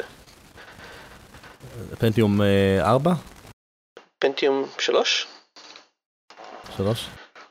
אז אה, כן, אז אה, דיבר על זה קצת. אוקיי. אוקיי, סבבה. אז, אז כן, כנראה שזה בא לידי ביטוי גם בקומפיילר, כי זה בהחלט דרך להתמודד עם זה משני הקצוות. אם אתה חושב על זה, הקומפיילר יש לו יותר ידע, הראייה שלו יותר רחבה, הוא רואה בעצם אה, אה, יותר, אה, התמונה היא יותר גדולה ולכן הוא יכול לקחת החלטה יותר מושכלת לגבי מה סביר להניח שתהיה הפקודה הבאה. אבל בהחלט אני יכול לראות את זה ממומש גם במעבד עצמו. אוקיי, okay, אז דיברנו על זה ש... אז מה שאני רוצה להגיד זה שהקומפיילר, אה סליחה, ה-CPU בעצמו גם כן עושה איזושהי עבודת אופטימיזציה ואפילו עבודת קומפילציה. אתה הזכרת את, ה... את ה-microcode באיזשהו שלב ודיברנו על סיסק מול ריסק, אז אה, למרות ש-x86 היא ארכיטקטורת אה, פקודות סיסק, Complex Instruction Set, האסמבלי הוא מאוד מאוד עשיר, יש מעל 200 פקודות שונות שאפשר לעשות ב... אולי אפילו, אני, אולי אפילו יותר, אני לא בטוח כמה זה היום. אמ, בזמנו ב-80x86 זה היה איזה 90 ומשהו פקודות. אמ, אז ה-CPU עצמו הוא בנוי בארכיטקטורה של RISC, אה, Reduced Instruction Set, כי לכתוב אה, מעבדים שתומכים ב-RISC זה הרבה יותר פשוט, כי יש הרבה פחות פקודות להתמודד איתם, ולכן המכניזם עצמם יכולים להיות יותר פשוטים ויכולים להיות יותר מהירים, אפשר לעשות פרליזציה ו-branch prediction וכל מיני דברים כאלה, ולכן מה שקורה במעבדים אה, של אינטל ומתחרים שלהם כמו AMD, זה שיש לך בעצם בתוך המעבד טעון הרי קומפיילר קטן, שממיר, ידע לקמפל Complex Instruction Sets ל-Reduced Instruction Sets. שזה בעצם איזשהו overhead. כי זה קורה בזמן ריצה. נכון, אבל, נכון, אה, אבל יש לזה המון יתרונות ואפשר גם, וגם לזה אפשר לעשות אופטימיזציה אה, בצורה מאוד מעניינת. אה, בזמנו הייתה חברה שעשתה מעבדים אה, תומכי x86 שנקרא Transmeta. אמ, שה... כל כך מתה. כן, Transmeta, בזמנו לינוס טורוולדס, אה, אה, ממציא לינוקס עבד בשבילם, אה, שמה שהם עשו, הם פיתחו מעבדים שהם מאוד מאוד יעילים בחשמל, הם דיברו על מעבד שרץ על, רץ במהלך, רץ יום שלם, 24 שעות, על הטענה אחת של בטריה, בטריות של שנות ה-90, כן, זה לא בטריות של היום. אמ, ומה שהם עשו שם זה שבעצם המעבד היה מאוד מאוד פשוט, הוא הריץ אה, איזשהו reduced instruction set שנקרא very long, very long instruction word 4 אמ, והוא הבין x86 ובתוך המעבד היה קומפיילר קטן שקימפל Complex Instruction Set של x86 ל-Very Long Instruction Word הפנימי של המעבד ושמר אצלו ב-cache בתוך ה-CPU קטעים גדולים של קוד שהוא קימפל וכשהוא היה נתקל פעם מחדש הוא לא צריך לקמפל אותם מחדש, הוא כבר היו מוכנים לריצה. יפה.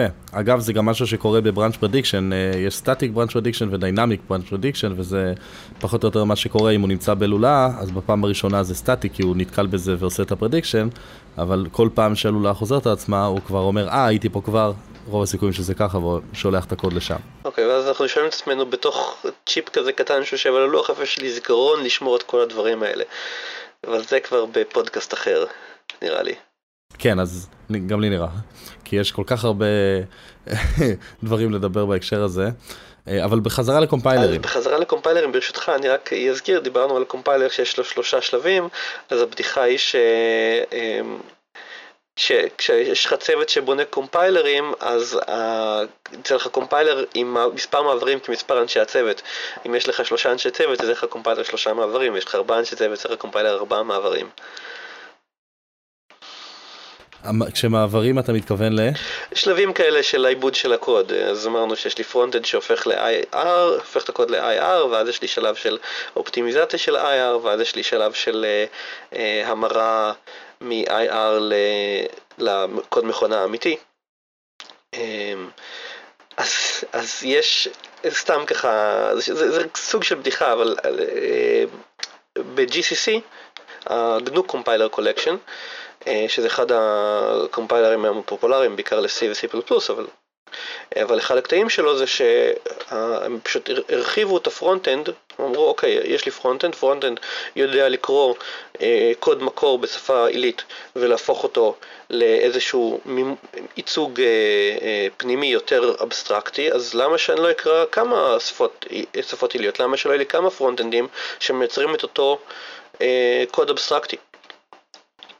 ואז על אותו, על אותו ארכיטקטורה שאני יכול לכתוב גם C, גם C++, גם Java, גם Fortran, גם ADA, אני לא זוכר כבר כמה אה, שפות אה, GCC תומך, הם כולם מייצרים את אותו Intermediate Representation, ואז אתה יכול להריץ אה, את ה-Middle End ואת ה-Back End על, על על, על אותה עבודה שיצרו כל הפרונטים, ואז בעצם כשאתה יכול לפתח אה, תמיכה, קומפיילר בשפה חדשה, בלי שאתה צריך לפתח מחדש את המידל ואת הבקאנד, ואז ב-GCC מה שקורה זה שבתוך המידל יש לך כמה מעברים על הקוד, לעשות כל מיני שלבים של אופטימיזציה. אז, אז הבדיחה היא שיש לך כמות מעברים כי כמות האנשים שעבדו על הקוד ועל ה-GC עבדו הרבה הרבה, אה, אוקיי. הרבה הרבה אנשים, אז יש הרבה מעברים. מגניב, אז זה בדיוק, אה, אז, אז יופי, אני שמח שהשתמשת במעברים בהקשר הזה, כי בדיוק רציתי לדבר על זה. אה, ויש איזושהי חלוקה בעולם המהדרים למעבר ל-one pass compilers לעומת multi pass compilers, זאת אומרת, קומפיילרים אה, שעושים כמה מעברים, כמו זה שתיארת עכשיו, לעומת קומפיילרים שהמטרה שלהם זה לעשות מעבר אחד ויחיד על ה-source code, או על ה-intermediate representation. ולמה, בעצם נשאלת השאלה, למה צריך את זה ולמה צריך את זה? אוקיי, אני אשאל השאלה באמת. תראה, בימים הראשונים של הקומפיילרים, אה, הפעולה של לעבור על הסורס קוד היא הייתה פעולה מאוד יקרה. אה, גם על ה-IR, זו פעולה שהיא, שהיא מאוד יקרה. אתה עובר פעם אחת, אחר כך אתה צריך לעבור עוד פעם? וואו. אה, למה לא, למה לא עשית מה שהיית צריך בפעם הראשונה?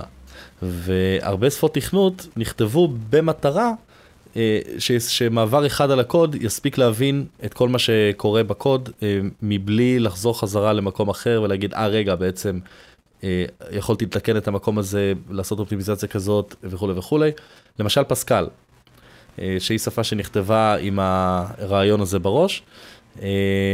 לעומת זאת... כן, זאת הסיבה, זאת הסיבה שבפסקל יש רק return statement אחד. בדיוק. כדי למנוע את המצב שבו אתה צריך לקרוא את אותה פונקציה מספר פעמים כדי להבין כל המקומות שמהם היא יכולה לחזור. בדיוק. וברוב השפות אה, המודרניות אה, אנחנו אה, לא, לא כותבים בצורה כזאת, ואנחנו חייבים לעשות מעברים מרובים על הקוד, כמו שאתה אמרת, כמספר האנשים שכתבו את ה front-end למשל, וזה איזשהו חיסרון, כי כל פעם שאתה עובר על הקוד, כמו שאמרנו, זה פעולה יקרה. יקרה בעיקר בזיכרון, אני צריך אה, לטעון בעצם את כל הייצוג של התוכנה לזיכרון כדי שאני אוכל להסתכל על כולו. וזיכרון אמרנו היה מאוד יקר פעם. בדיוק, עכשיו זה או ייצוג של התוכנה, או לפעמים של הקוד מקור, או לפעמים הקוד מקור עצמו, אם זה אנחנו מדברים על ה front-end. בכל מקרה זה פעולה יקרה. מצד שני, אה, למעברים מרובים על הקוד יש יתרונות מאוד ברורים. זאת אומרת, האופטימיזציות שאני יכול לעשות על הקוד, ברגע שאני יכול לחזור ולבדוק משהו שהשתנה בהתאם לאופטימיזציה אחרת שעשיתי, במקום uh, שאני אנסה לעשות את הכל, את כל האופטימיזציות במכה, uh, הוא האפשרות לייצר קוד, של, מה שנקרא קוד באיכות מאוד גבוהה. על ידי שאני מייצר קוד מודולרי בעצם. אני יכול לכתוב עכשיו אופטימיזציה אה, מסוימת, להתרכז רק באופטימיזציה הזאתי, לכתוב אותה הכי מתוחכם שאני יכול, והאופטימיזציה הבאה לא צריכה לריב איתה. אני רואה את מה שהאופטימיזציה הראשונה עשתה וממשיכה הלאה. אה, נכון, ומשהו מעניין לציין בהקשר של אה, קומפיילר של מעברים מרובים, אה, זה למשל, אה, יש כמה סוגים עיקריים של קומפיילרים כאלה, ושוב, רוב הקומפיילרים המודרניים עובדים בצורה כזאתי. אה, אני חושב שהכי מוכר בהם למי שעובד עם שפות עיליות מודרניות זה יהיה ה-Just in Time Compiler. כן, אוקיי, Just in Time Compiler אה, זה מה שעושים בשפות, אה, בוא נקרא לשפות byte code אולי, שפות של כן. common runtime אולי, כמו Java או, או ב.NET, אז או סמולטוק. או סמולטוק. אז הזכרתי בהתחלה בהתחלה שיש שלושה שלבים שאתה, מלכתוב תוכנה עד שהיא רצה למחשב, יש את השלב של הקימפול, יש את השלב של ה linking, של הקישור, ואז יש את השלב של הריצה עצמו, ה runtime. אז בשפות אה, קלאסיות בוא נקרא להם כמו C++, המפתח שיושב בתחנת עבודה שלו עושה גם את הקימפול וגם את הקישור ויוצא לך בסוף קוד ריצה. לעומת זאת בשפות אה, היום שפות... קוד אה, מכונה. סליחה? קוד מכונה, נכון. לעומת זאת, היום בשפות, אה, שפות byte code או שפות של, של אה, JVM, שפות של virtual machine, מה שקורה זה שהמפתח יושב בתחנת העבודה שלו, רק עושה את התהליך של הקימפול. הוא הולך ומייצר את ה object code שלו, שה object code הזה הוא לא חייב להיות עכשיו בשפת מכונה אמיתית, היא יכולה לעשות בשפה של מכונה וירטואלית. והיא בעצם, זה כבר, זה ה-intermediate language. ל-intermediate language אני יכול לעשות אופטימיזציה, אני יכול לעשות אופטימיזציה, אבל בסוף אני נשאר רק עם ה-intermediate language. את ה-intermediate language הזה אני שולח למשתמש, והמשתמש, כשהוא מריץ את הקוד, יש שם איזשהו virtual machine, או virtual execution environment בעולם, בעולם של .NET, שטוען את ה byte code הזה, מבצע לו את ה linking, ואז מבצע את ההמרה הסופית מה-intermediate לקוד אה, ריצה אמיתי, לקוד מכונה אמיתי.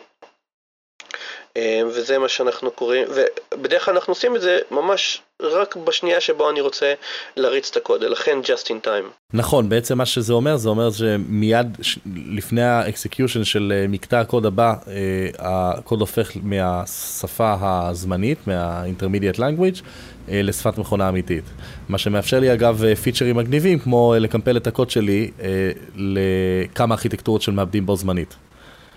אה, למשל... אה, ב... לא, לא, לא בדיוק לקמפל את הקוד שלך, אתה מקבל את הקוד שלך בשני שלבים. שלב ראשון המפתח מקמפל ל-intermediate language, בשלב השני הלקוח מקמפל, אני עושה מרכאות באוויר, כי הלקוח בעצם חושב שהוא רק מריץ תוכנה, בשלב השני אתה מקמפל את זה לארכיטקטורה האמיתית שעליו רץ המעבד. אה, המחשב. נכון, אבל רוב העבודה הכבדה, אה, גם של אה, לעשות אה, תרגום של התחביר והתרגום הסמנטי והאופטימיזציות וכל הדברים האלה כבר נעשתה. מה שנשאר זה פשוט העניין של על איזה ארכיטקטורה אני עובד ובאיזה פקודות אני צריך להשתמש לפי ארכיטקטורה מבחינת שפת מכונה. בעצם אתה מחלק את הקומפיילר שלך שלושה שלבים, לשני השלבים הראשונים רצים אצל המפתח והשלב השלישי רץ אצל הלקוח. כן. אה, מה שאולי כדאי לציין בהקשר הזה, ש... אמרנו חילקנו את הקומפיילר שלי, זאת אומרת השלב השלישי רץ אצל הלקוח, אצל המשתמש קצה, וגם השלב של הקישור רץ אצל המשתמש קצה. זאת אומרת שכל מיני דברים שקורים במהלך הקישור, כמו למשל לוודא שבאמת יש לי את שהאובייקטים שאני מצפה להם באמת קיימים, מתבצע בשלב של ה...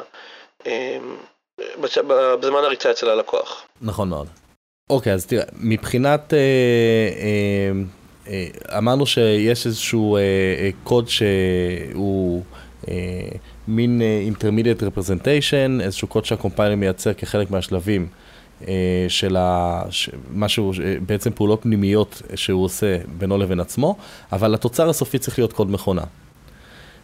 והקוד מכונה צריך להתבצע על CPU ספציפי, על מעבד ספציפי. עכשיו, אה, אה, לפעמים אנחנו מדברים על מונח שנקרא אה, overhead code. אתה הזכרת אותו בכמה מקרים, בואו רק נתייחס אליו רגע אחד בצורה מפורשת.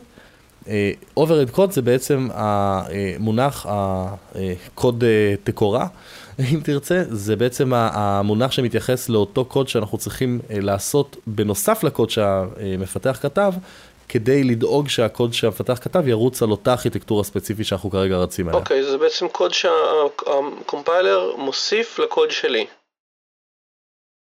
זה קומפיילר, בדיוק, זה קוד שהקומפיילר מוסיף לקוד שלך, אה, בדרך כלל הוא יוצא באמת אה, למזער כמה שיותר את הקוד שלך, אבל אין מה לעשות, לפעמים הוא צריך להוסיף איזושהי תקורה על מה שאתה כתבת, אה, על מנת שאותו קוד בינארי למעשה ידע לרוץ על כמה ארכיטקטורות שונות, מה שנקרא cross platform.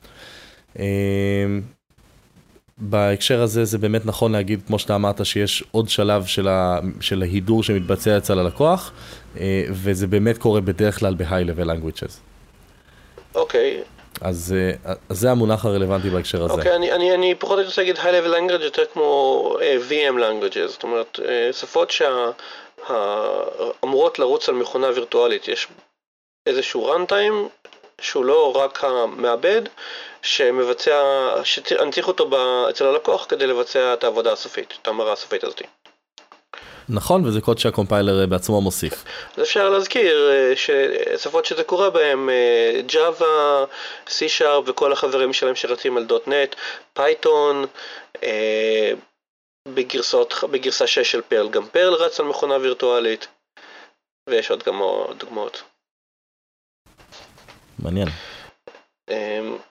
אז זהו, אגב, אה, סתם ככה בשביל, בשביל האנקדוטה, אז אה, הזכרנו קצת את LLVM, שזה ארכיטקטורות קומפיילרים מתחרה ל-GCC, גם כן יש להם קטע שהם תומכים בהרבה פרונט-אנדים והרבה בק-אנדים, אז הם מדברים, כשהם מדברים על, ה, על השלבים של האופטימיזציה, הם אומרים כאילו ב, באופטימיזציה הכי גבוהה שאתה יכול לבקש, בדרך כלל uh, בקומפיילרים של מקובל לעשות, uh, להוסיף את הפרמטר מינוס O וכמה איזה, כמה אופטימיזציה אתה רוצה, אז O3 שזה האופטימיזציה הכי גבוהה של LVM מתבצע 67 מעברים, נכון לזמן שקראו את המאמר שאני מסתכל עליו. וואו. כן. אה, כן, זה חשוב, זה חשוב להדגיש באמת אה, את העניין הזה שאתה אה, יכול לבחור רמה של אופטימיזציה. אגב, אופטימיזציה של קומפיילר זה בעיה שהיא מוגדרת בתוך תחום הבעיות שנקרא, נקראת, שנקרא NP Complete. כן, לא ידעתי את זה למה. NP Complete. כי אני מניח כי זה הבדיקה של הנכונות של, אה, של הפתרון שהקופיילר נותן לאופטימיזציה לא יכול אה, להיבדק בזמן שהוא אה, פולינומיאלי. אוקיי, זה, זה בעיית העצירה, לא? לפעמים זה גם undecidable, מה שנקרא, ואז אנחנו בבעיית העצירה. אתה רוצה במשפט להגיד מה זה בעיית העצירה?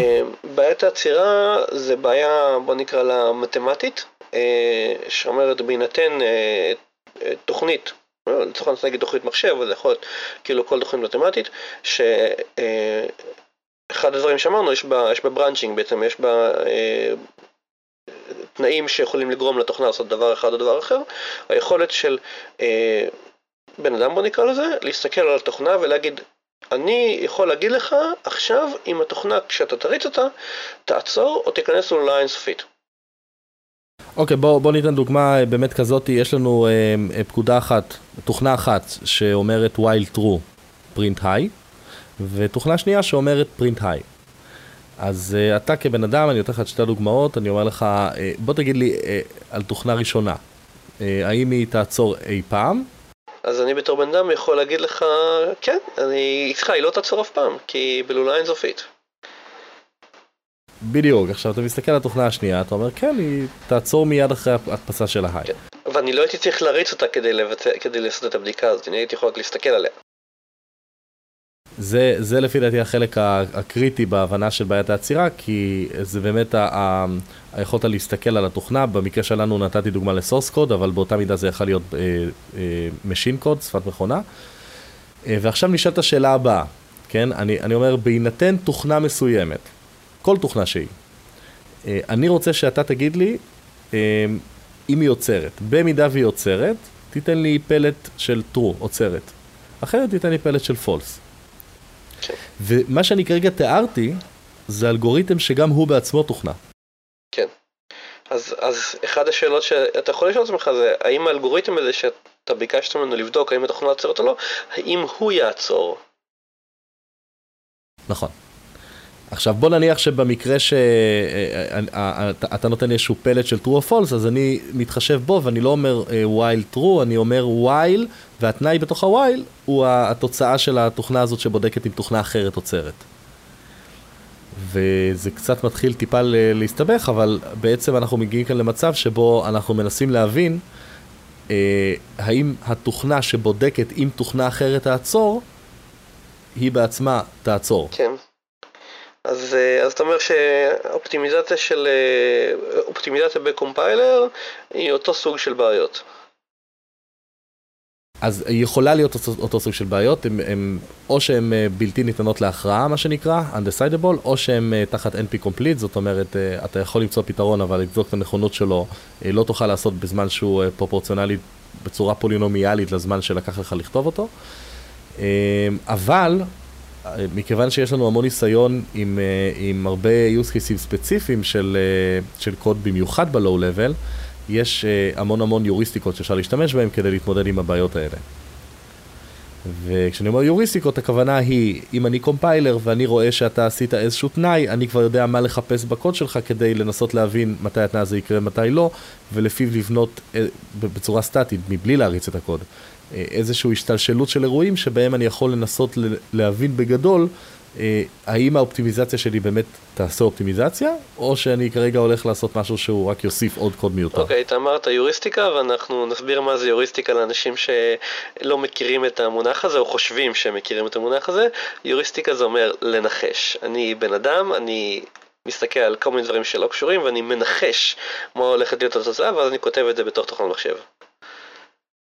נכון, דוגמה ליוריסטיקה אה, שאני יכול להביא לידי ביטוי בתוך תוכנת מחשב, אה, היא אה, כל פעם שאתה מקבל מהמשתמש קלט שגדול מ-100, ונניח יש לי תוכנה שמקבלת קלט כל פעם, קלט אינסופי, רוצה עוד ועוד קלט מהמשתמש, אז אני יכול להגיד יוריסטיקה, אם הקלט שקיבלת גדול מ-100, כנראה שגם הקלט הבא שתקבל גדול מ-100. ועכשיו אני אומר למשתמש, בוא תתחיל להכניס סדרה של מספרים. עכשיו, יכול להיות שלפעמים הוא יכניס 1, 8, 5 וכולי, יכול להיות שלפעמים הוא יכניס אה, מספרים גדולים מ-100, אה, אבל אה, היוריסטיקה שלי, זה לא אומר שהיא תמיד עובדת, יכול להיות שהיא תיכשל, אבל אני עשיתי את הבדיקות שלי מראש, ועשיתי את המחקר שלי, וגיליתי שמשתמש שמכניס מספרים גדולים, בדרך כלל ימשיך להכניס מספרים גדולים. ואז אתה יכול לכתוב אופטימיזציה לתוכנה שלך, שמסתמכת על עובדה שכשמשתמש מתחיל להכניס מספרים גדולים מ-100, הוא כנראה הולך להמשיך עם זה. בדיוק, ועל פי זה אני יכול לקחת החלטות שקשורות למשתנים, להקצאות של אה, זיכרון דינמי, ולהמון דברים שקורים מאחורי הקלעים, שקשורים למספרים גדולים ולא למספרים שהם קטנים, ו... וכמו שאנחנו יודעים, יש הבדל, כי סך הכל, אומנה, אה, אולי, אולי 100 אה, זה לא דוגמה טובה, אבל אם אני אגיד לך 65 מיליון, אז, אז כבר אנחנו משנים לגמרי את איך שהתוכנה נראית, מבחינת כל מכונה, בגלל שלהחזיק מספר של 65 מיליון בזיכרון, שהוא לא נכנס באינט 32 מה שנקרא, אה, או שהוא בעצם, כן, 65 מיליארד לא נכנס כבר. אה, מה זה אינט 32 מקס? זה 2 מיליארד, נכון? אינט 32 זה 4 מיליארד. מיליארד. 4 מיליארד. אז, אה, אז כן, אז זה בעצם משנה לי את כל ההתנהגות, כי עכשיו אני כבר ארצה להשתמש ב, בסוג אחר של דרך להציג את המספרים בזיכרון. כן. ו...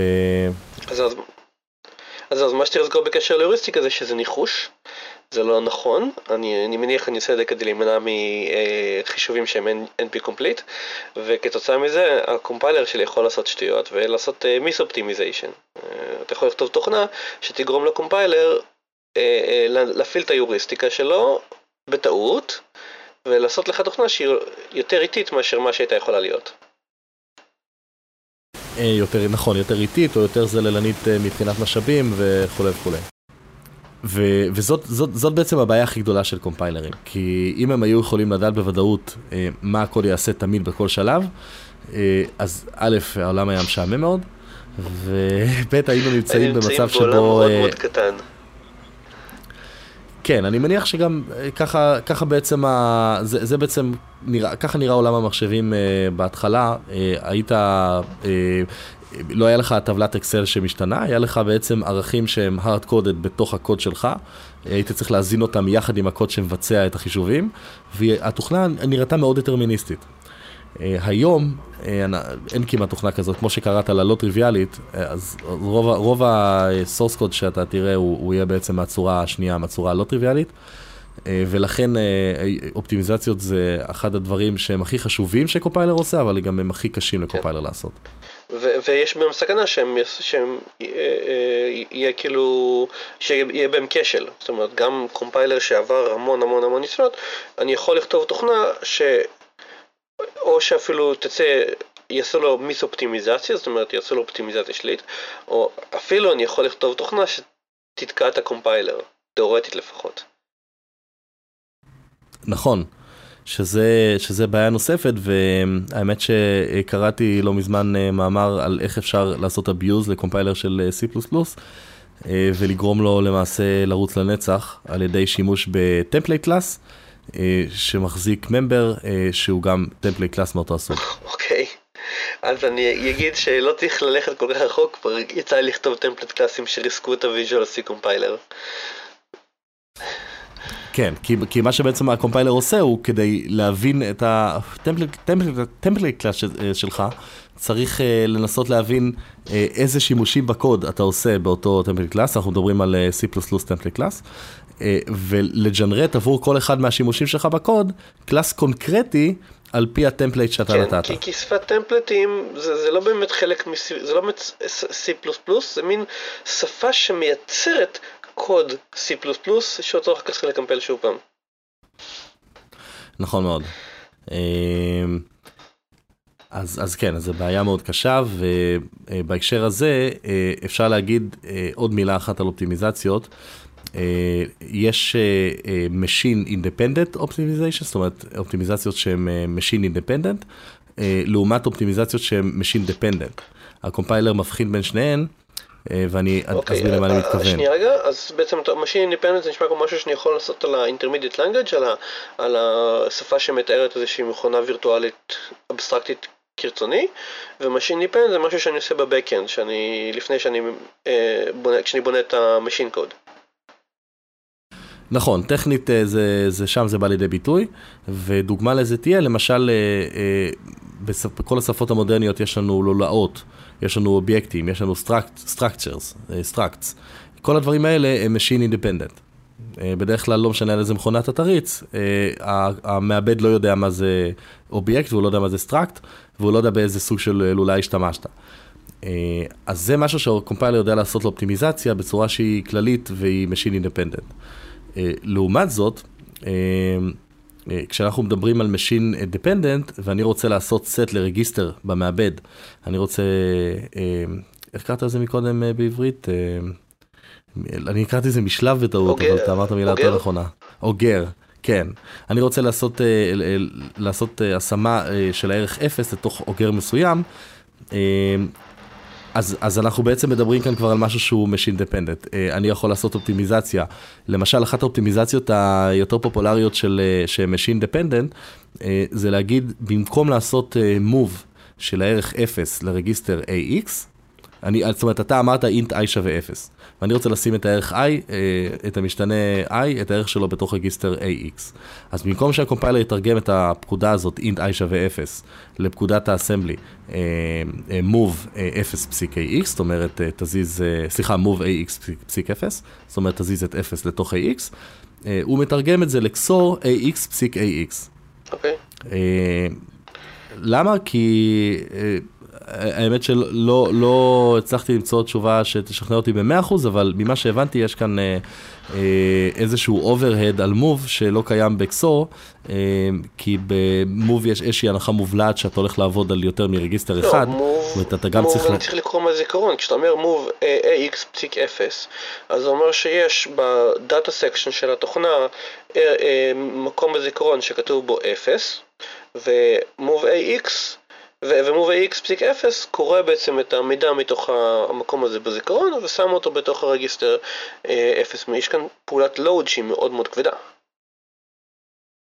זהו, אה, זה לא, זה לא load effective address, או, או, אה, או במילים אחרות, זה לאו דווקא מחייב הליכה לזיכרון, כי לא אמרתי לך בכתובת 0, ואני חושב שבמספרים שהם constants, המעבד מטפל בצורה יותר יעילה, אבל, אבל אני חושב שזה בהחלט קשור לזה. במינימום צריך לקרוא את זה מה pipeline.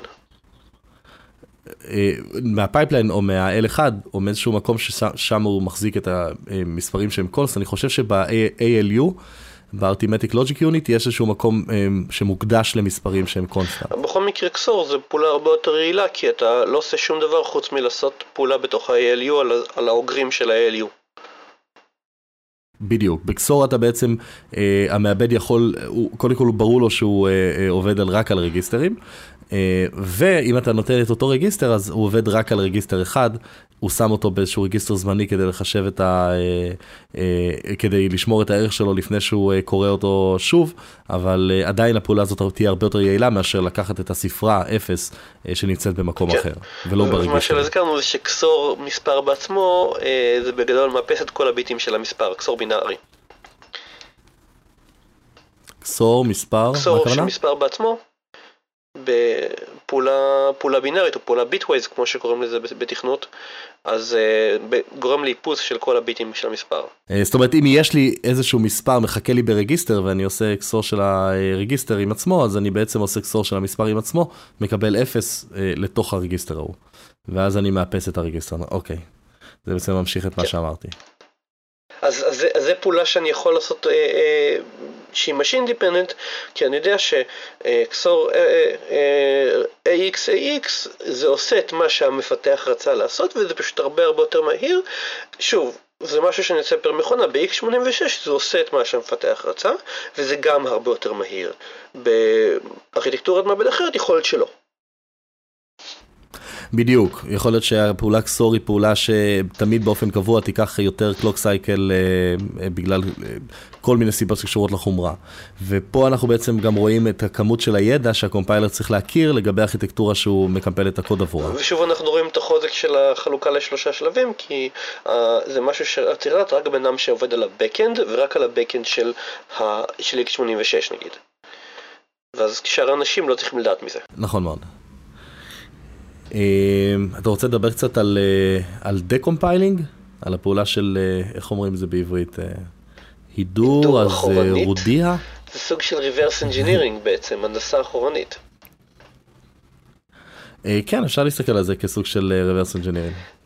אמ, טוב, דקומפייל זה דרך להסתכל על קוד מכונה, או intermediate language, אם אתה, יש לך גישה language של התוכנה, כמו בשפות מבוססות VM, ולנסות לנחש לפי הקוד מכונה איך נראה הקוד מקור שיצר את הקוד מכונה.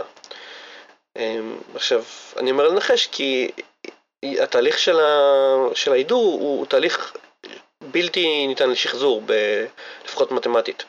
אה, או, אז בוא, בוא, בוא, בוא שנייה נסביר למה הוא בלתי ניתן לשחזור. כי במינימום אתה מאבד את כל השמות היפים שהמפתח נתן לקונסטרקטים של התוכנה שלו. זה דבר ראשון שהולך לאיבוד כשאתה עובר לאסמבלי או לקוד מכונה. נכון. ודבר שני כמובן, כל האופטימיזציות שאתה עושה במהלך הקימפול הן בעיקר, בדרך כלל חד כיווניות. זאת אומרת, אתה לא יכול, אתה לא יכול להחזיר אחורנית, אתה לא יכול לנחש מהתוצאה של האופטימיזציה איך הקוד נראה לפני האופטימיזציה. נכון, זה מאוד מזכיר במקרה הזה אה, פונקציית אה, גיבוב או hash function, אה, שאתה, hash function בהגדרה זה אה, פונקציה שאתה יכול לשפוך לתוכה סוגים שונים של קלטים ולקבל את אותו פלט. עכשיו ברגע שאתה מקבל את אותו פלט, אתה לא יכול לשחזר ממנו חזרה את הקלט. נכון. וזה אחת הבעיות של החד כיווניות בהידור. נכון, אם, אם נביא דוגמה יותר, יותר ספציפית לקופה, אם, אם דיברנו על אופטימיזציה של loop unwinding, שבו אם אני אומר שהלולאה, אני יודע שהיא רצה שמונה פעמים, אז אני אפתח אותה ואני אעשה את הפעולה שמונה פעמים, ורק אז אני אבדוק אם אני צריך לחזור על הפעולה. אחר כך כשאני מנסה לעשות decompile אני רואה את הקוד מכונה ואני לא יודע אם המפתח במקור כתב לעשות את הפעולה שמונה פעמים כי הוא ידע שזה מה שהולך להיות הכי יעיל או שזה משהו שהקומפיילר עשה.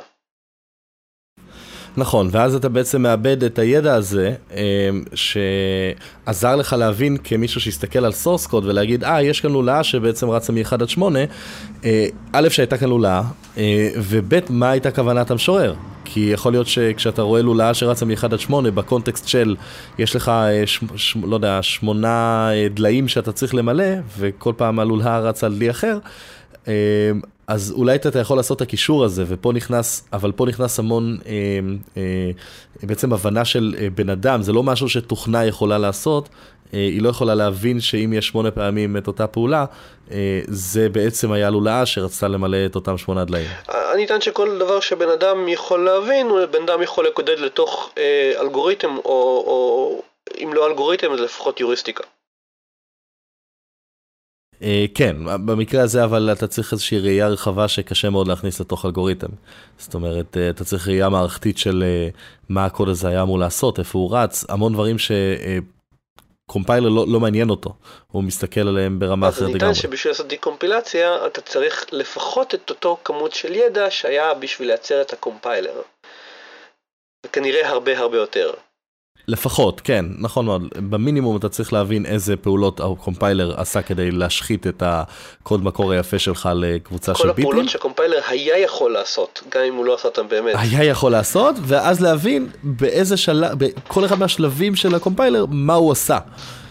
שזה דרך אגב משהו שהיום, אה, כש... כשיש לך הרבה קומפיילרים שאתה יכול לראות את הקוד שלהם, אה, ולראות על פי מה הם לוקחים את ההחלטות שלהם, ומה היוריסטיקות שקידדו בהם, זה לא משהו שהוא נמנע מן הציות כן, לעשות. כן, עדיין השקעה כנראה בלתי סבירה בעליל של זמן ומאמץ. אה, לכן, בניגוד אגב ל- לעשות דיקומפילציה לקוד intermediate language, שזה משהו הרבה הרבה יותר סביר. כן, לתרגם חזרה משפת מכונה ישירה לאיזושהי שפת ביניים, כי פשוט עשית אופטימיזציות מאוד מאוד ספציפיות. לא, לא, הפוך. אם אני, אם אני מסתכל על, אה, על קוד ש, שאמור לרוץ על VM, אני יכול לקחת את ה- byte code הזה, את ה-intermediate language, וממנו לייצר קוד שהוא מאוד מאוד דומה לקוד מקור. כי הרבה, כל ה-machine dependent optimization לא יתבצע עדיין, ו-machine independent optimization הרבה יותר קל להבין אותו. הבנתי, אתה מדבר על מה middle end, כן, חזרה לשחזר כן. ל front end. שזה משהו שאתה יכול לעשות כן, ב-C-Sharp עכשיו... ובג'אווה. כן, בצורה מושלמת האמת. עכשיו, אה, חשוב, חשוב רק לציין שאנחנו מדברים פה על, על מקוד מכונה לאסמבלר, שזה עוד, עוד משהו ש... אה, שאתה תאבד הרבה מידע, אבל אתה תצליח כמובן לתרגם אה, קוד מכונה לאסמבלר. כי אמרנו שזה אחד לאחד. זהו, היום זה לא בדיוק אחד לאחד, אבל אתה תצליח לשחזר את זה בצורה שהוא ירוץ, התוצאה הסופית תהיה אותה תוצאה, האלגוריתם שלך לא יישבר, אבל מ... תחשוב שאם אנחנו רוצים לעלות לשפה שהיא מיד לבל כמו C, ושיש בה סטרקטים, ושסטרקטים יכולים להכיל סטרקטים אחרים, ואנחנו מדברים כאן על בעצם עולם שנקרא Type Analysis בדקומפיילרים. וזה משהו שכבר מאוד קשה לעשות. אוקיי, okay, אני במינימום חייב לדעת מי היה ה compiler שיצר את ה assembly הזה, ו... ואם אני יודע מי ה compiler של ה assembly, יכול להיות שאני יכול לראות את החתימות שלו ב assembly ולנחש, אה, ככה, ככה GCC הופך struct לקוד מכונה, אז עכשיו אני יכול לעשות איזה reverse. כן, אבל כמו שאמרנו על פונקציית גיבוב, אז גם כאן הוא יכול מאוד להיות שככה הוא הופך struct, וגם ככה הוא היה הופך פשוט סתם סדרה של משתנים, וגם ככה הוא היה כן. הופך יוניון. ואז בעצם אתה לא יודע מה זה היה. ואת המידע הזה איבדת. כן, דקומפיילרים זה קשה. אה, עוד בעיה נוספת בהקשר הזה זה שהפרדה בין אה, data לקוד. אומנם ב, ב, בשפה שהכי קרובה לשפת מכונה אה, ב assembly, יש לך סגמנטים וכל סגמנט אמור להגיד לך מה זה data ומה זה קוד, אבל הרבה פעמים ה data היה נשמר כחלק מהקוד. או שהיה לך איזשהו קוד אה, שהיית אה, בשפות מסוימות, יכולת גם להריץ קוד ולשמור אותו כדאטה. כן. אה, אז אם אני, אם אני מדבר ספציפית על אסמבלי של x86 וספציפית על למשל אפליקציות 16 ביט בעולם דוס ווינדוס 16 ביט, היה לך קשה עד בלתי אפשרי, עד היום דרך אגב, אם יש לי אפליקציה של 16 ביט, אני לא יכול לעשות לה decompile ואז recompile ל-32 ביט. ומהסיבות האלה, מהסיבה שאני לא יודע להפריד בין ה data לבין הקוד בתוך הסגמנטים השונים. הדאטה יכול להיות בגדלים שונים, כן, הבנתי. כן, אתה לא יודע איפה לעצור, אז מה שאתה תסתכל עליו, אם אתה, אם אתה תפתח עכשיו, אה, אה, יש אה, תוכ, תוכנות שנקראות disassembler. disassembler, מה שהן יודעות לעשות זה בעצם את ההמרה מה machine code כן. ל assembly. אה, ואם אתה תסתכל על, אה, על תוכנה של 16 ביט אה, שנכתבה ל DOS ב disassembler, אתה תראה בהרבה מקומות סימני שאלה. זאת אומרת, אתה תראה פקודת MOV, תראה פקודת LDE וכולי וכולי, אבל אתה בהרבה מקומות תראה סימני שאלה. והסימני שאלה האלה הם כנראה data. אתה לא, ואתה לא יודע אם זה שני אינטים של כל אחד מהם הוא שני בייט, או שאתה רואה כאן, לא יודע מה, ארבעה צ'ארים שכל אחד מהם הוא בייט. אוקיי, okay, אני לא יודע איך המפתח המקורי... ייצג את המידע הזה בראש שלו לפני שהוא כתב אותו לתוך שפת מכונה. נכון, ו... ו... וזה בנוסף לבעיות שהצגנו מקודם, שקשה לשחזר כי הרבה מהתוצאות של אופטימיזציה נותנות את, מקבלות source code שונה ונותנות את אותה תוצאה, אז בנוסף על זה אתה גם לא יודע להבחין אה, מה המידע ואיפה הוא מתחיל ואיפה הוא נגמר. טוב, אה, אה, דיקומפילציה זה תהליך מסובך ולמזלנו לא כזה, לא כזה צריך אותו רוב הזמן. תלוי, אה, יש חברות שזה ההתמחות שלהם. למשל, אני חושב שהיה בזמן המלחמה הקרה, אה, אה, אם אני לא טועה, היה בין, רוס, בין רוסיה לארה"ב, מה שקרה זה שהמחשבים, הפיתוח של המחשבים האלקטרוניים, כמו שאנחנו מכירים אותם היום, התחיל בארצות הברית, בעמק הסיליקון, ומה שהיו עושים, היו קונים ואיכשהו בדרך לא דרך מגיעים, מחשב, מביאים מחשבים ל, לרוסיה, עושים להם reverse engineering עד לרמה הזאתי. אה, ולנסות להבין איך המערכת הפעלה, אה, איך אפשר, אה, איך, איך היא עושה את מה שהיא עושה, ומנסים לשחזר מחדש את המחשב, והיו ממש חיקויים שהיו להם, אני זוכר שבהקשר של, של המקינטוש, של המקים הראשונים, של מחשבי אפל 1 ואפל 2, ממש היו דגמים מקבילים שנבנו ברוסיה מאפס, והתבססו כולם על reverse engineering, גם של החומרה כמובן, אבל גם של הקוד. כן, היה, היה כל מיני מחשבים רוסיים שפותחו ברוסיה על ידי, בעצם דימו את המעבדים האמריקאים. מי שדיבר איתי אני לא זוכר את הפרטים. כן, ו... אז זהו, אז, אז זה ברמה הבסיסית הזאת של להסתכל על שפת מכונה. כמו שאתה אמרת מקודם, אה, שווה גם להזכיר שבאמת יש לנו את אה, Java Decompiler שיודע לעשות עבודה מאוד יפה בלקחת אה, Intermediate Language או IR ולשחזר אותו חזרה ל, לשפת Java. יש לנו את ה-.NET Reflector שיודע לקחת Intermediate Language של .NET ולשחזר אותו חזרה לקוד, לסורס קוד של .NET. שוב, אתה מאבד את המידע של השמות של המשתנים והשמות של הפונקציות. אגב, לא בהכרח, כי אחד ה... אחד הסיבות ש-Java Decompiler ו-CIL Decompiler עובדים כל כך יפה זה שהקומפיילר של Java, הקומפיילר של C-Sharp מכניסים בתוך ה-Intermediate Language, בתוך ה-Object Code של ה-Intermediate Language המון המון Debug Symbols על מנת להקל את הדיבוג. אה, ולפחות ב-Java זה מאוד לא פופולרי לקבל בלי debug כי אז אם יש לך שגיאה אצל הלקוח, אז יוצא לך stack trace, אה, שדרך מקובלת לדבק דברים אה, ב offline, אז אה, אם אין לך debug symbols בבינארי שהוצאת ללקוח, אז ה stack trace הוא כמעט useless, וזה מאוד מאוד קשה לטפל בבעיות, ולכן המון פעמים כשאתה רואה קוד, אה, קוד בינארי לכאורה של Java או C-Sharp, הוא בעצם מכיל בפנים מספיק debug symbols ככה ש decompiler ייתן לך תמונה כמעט מלאה של איך קוד נראה במקור.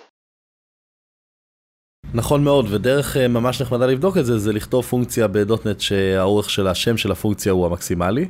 לא זוכר, נראה לי זה 256 תווים, ולעומת פונקציה שהשם שלה הוא אה, תו אחד, ולראות את ההבדל ב intermediate language שאתה מקבל. אבל אה, תחשוב שזה קורה באמת ברמה הזאת, ברגע שיש לך משתנים שהם בתוך ה scope של פונקציה, והם לוקאליים אך ורק לפונקציה, אז, אז מה שעושה הדבאג סימבול שלהם הוא לא השם שלהם, אלא הוא הסדר שלהם. ומה שקורה אז, אז באמת אתה מאבד את השמות. אוקיי. אתה מקבל אה, משתנים A1, A2, כן, אבל אז גם, אבל אז גם הם כנראה גם פחות חשוב השם המדויק שלהם. אה, נכון, אלא אם כן הפונקציה היא 5,000 שורות קוד, ויצא לי אה, להתעכב בפונקציות. לצערי גם לי. זה נורא עצוב. אבל לא לזמן כן. רב. אוקיי, אז... זה היה קומפיילרים. זה הקומפיילרים, אה, לכו, לכו ותכתבו קומפיילר, זה כיף. האמת היא שאני נסעתי פעם אחת אה, עם ידידה שלי, ואתה מכיר את, ה, את הספרים, הספרים, אה, ספרי הדרכה למפתחים של סאמס, למד SQL בשבעה ימים, למד C ב-24 שעות, בטח נתקלת בזה. של O'Reilly? לא, של Sams. אוקיי. Sams אוהבים לכתוב את, ה, את הלמד בכך וכך ימים. אז היה לנו זרוק על המושב האחורי של המכונית ספר, כתוב לך compiler בשבעה ימים. um, אז, אז אגב, uh, אני הזכרתי קודם parser generator, ואיך לכתוב, כאילו, לכתוב compiler לכל מיני דברים ביזאריים כמו MOF נגיד, אז הפרקטיקה הזאת ידועה בציבור כ compiler compiler. אמ, הרעיון הוא שאתה רוצה, כשאתה רוצה לכתוב compiler, אתה לא רוצה לכתוב את הדברים מאפס, כי המון, המון מהשלבים שדיברנו עליהם זה שלבים שאנחנו כבר בעולם מבינים איך עושים אותם, איך עוברים על קובץ טקסט ומוצאים ממנו טוקנים ומסדרים אותם ב abstract syntax tree, זה פרקטיקות ידועות ויש עליהם הרבה נו-האו וחבל שכל בן אדם שכותב compiler יצטרך לפתח את זה מאפס. אז uh, הטריק המקובל היום זה מה שנקרא compiler compiler או, lexer או parser generator, כל מיני אנשים קוראים לזה שמות שונים, שהרעיון הוא שאתה אתה רוצה עכשיו לכתוב compiler של איזו שפה חדשה שאתה המצאת או שאתה מנסה לעשות parsing שמישהו אחר כתב או איזשהו תחביר ידוע, אז אתה יכול בעצם לתאר את התחביר בעזרת שפה עילית דמוית uh, אה, BNF בעצם, אה, שאומר אוקיי, כשאתה רואה את הטוקן, כשאתה רואה את הטקסט הזה, אז תגיד זה הטוקן הזה וזה הvalue שלו וכל מיני, ואז תעבור נכון. בין מצבים, מצב של עכשיו אני קורא פונקציות, מצב עכשיו אני קורא ארגומנטים של פונקציה, בעצם אתה מתאר ככה את התחביר שלך בתור אוסף של חוקים. ואז אתה מתחבא, מתאר את, ה, את הדקדוק של השפה שאתה, שאתה מסתכל עליה. כמו לדוגמה, אה, שפה שיש לה פונקציות, אז אני תמיד רוצה לראות שם של פונקציה, ואחר כך רשימה של ארגומנטים של הפונקציה, ואז את הגוף של הפונקציה, ובסוף יש return נגיד. אז ככה אתה מתאר את הדקדוק, ואז אתה בעצם לוקח את, את התחביר ואת הדקדוק פרסר ג'נרטור, שלוקח לך, לוקח את התחביר ואת הדקדוק ומייצר מתוך זה תוכנה מאוד מאוד יעילה שיודעת לקרוא קבצי טקסט שכתובים בתחביר הזה ולייצר את הדקדוק, להבין את הדקדוק הפנימי שלהם ולהוציא לך בעצם את ה abstract syntax tree של ה... אמ, שמתאר את, את מה שהתוכנה שאתה קראת מנסה לעשות. ואז כל מה שנשאר לך זה לכתוב את ה-Backend. כן, וכאן אתה כבר יכול להשתמש בכלים אה, מוכנים כדי שרצים על כל abstract syntax tree שהוא ומבצעים את האופטימיזציות כמו שהם מבצעים בצורה כן. ג'נרית. אז, אז זה מה שהתעסקתי איתו, השתמשתי בפרסל ג'נרטור כזה כדי לקרוא איזשהו תחביר שנקרא מוף ולייצר מתוך זה, במקום לייצר קוד מכונה ייצרתי אה, קלאסים של C++ שמייצגים את אותו מוף. אוי, יעניין אותי מאוד uh, שתראה לי פעם את הפרויקט הזה. Okay. אמ, מה שהזכרת לי זה שבעצם יש עוד סוג של קומפיילרים שנקרא source to source compilers, שזה מאוד דומה למה שאתה כרגע תיארת, אה, ומה שהם מתמקדים בו זה בעצם לקחת source code ולא לייצר קוד מכונה, אלא לייצר source code בשפה אחרת. אוקיי, okay, אה, uh, כמו קופי סקריפט אולי? למשל, אז נכון. אז דיברנו על JavaScript, אז באמת אה, יש, הרבה, יש הרבה שפות, ש... שפות כאילו קטנות כאלה יותר בוא נקרא לזה, שאומרות, אה, אה, אה אתם יודעים שאפשר, יש כזה קטע של מכונה וירטואלית שאפשר לכתוב קוד שרץ על כל מיני מחשבים שמותקן במכונה וירטואלית כמו Java, אז לכל בן אדם במחשב, במחשב שלו היום יש מכונה וירטואלית, קוראים לזה דפדפן, זה מריץ JavaScript. אפשר פשוט לכתוב כל מיני שפות מעניינות יותר שמטרגטות את המנוע JavaScript של הדפדפן. מה שנקרא גם אה, לפעמים trans קומפילציה. אוקיי, זה את השם הזה דווקא לא הכרתי. אז יש את CoffeeScript שמאוד פופולרי למיקרוסופט שפה משלהם שנקרא TypeScript, שזה מין JavaScript שהוא typed, אה, שהוא strongly typed, אה, מאוד מעניין. בהקשר הזה דווקא הייתי רוצה להזכיר פרויקט קומפיילרים אחר שהוא מאוד מאוד מעניין, שנקרא PyPy.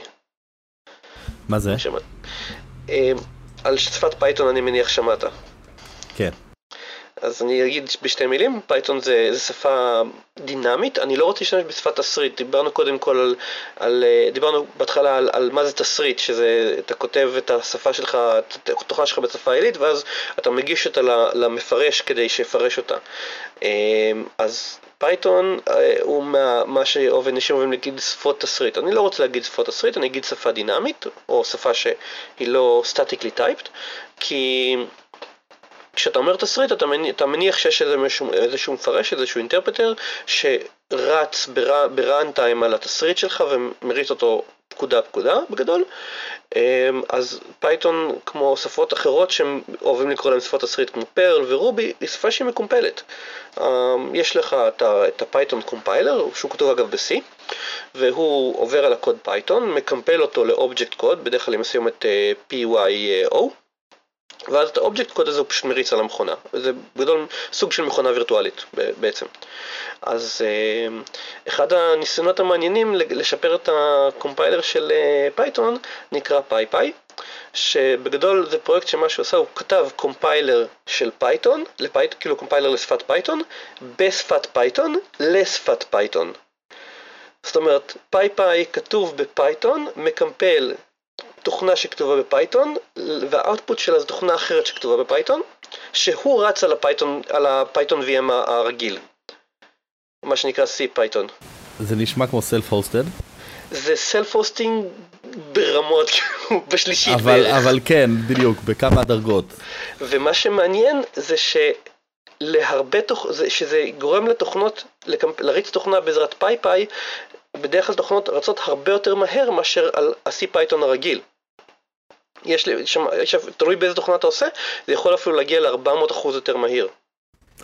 זה נשמע כמו איזשהו סוג של optimizer לפייתון. אז, אז כן, זה בגדול, אתה יכול להסתכל על זה כ optimizer ב source level. זאת אומרת, הוא לוקח constructים מורכבים בפייתון, מקמפל אותם ל constructים יותר פשוטים בפייתון, ואז ה- CPython יכול לעשות להם אופטימיזציות הרבה יותר טובות, וכתוצאה אתה מקבל אה, קוד הרבה יותר מהיר. מגניב. מטורף. כן. אז זה, זה סוג של, של source to source compiler בעצם. source to source, self-hosted, משלב הרבה מהמונחים שהזכרנו פה היום.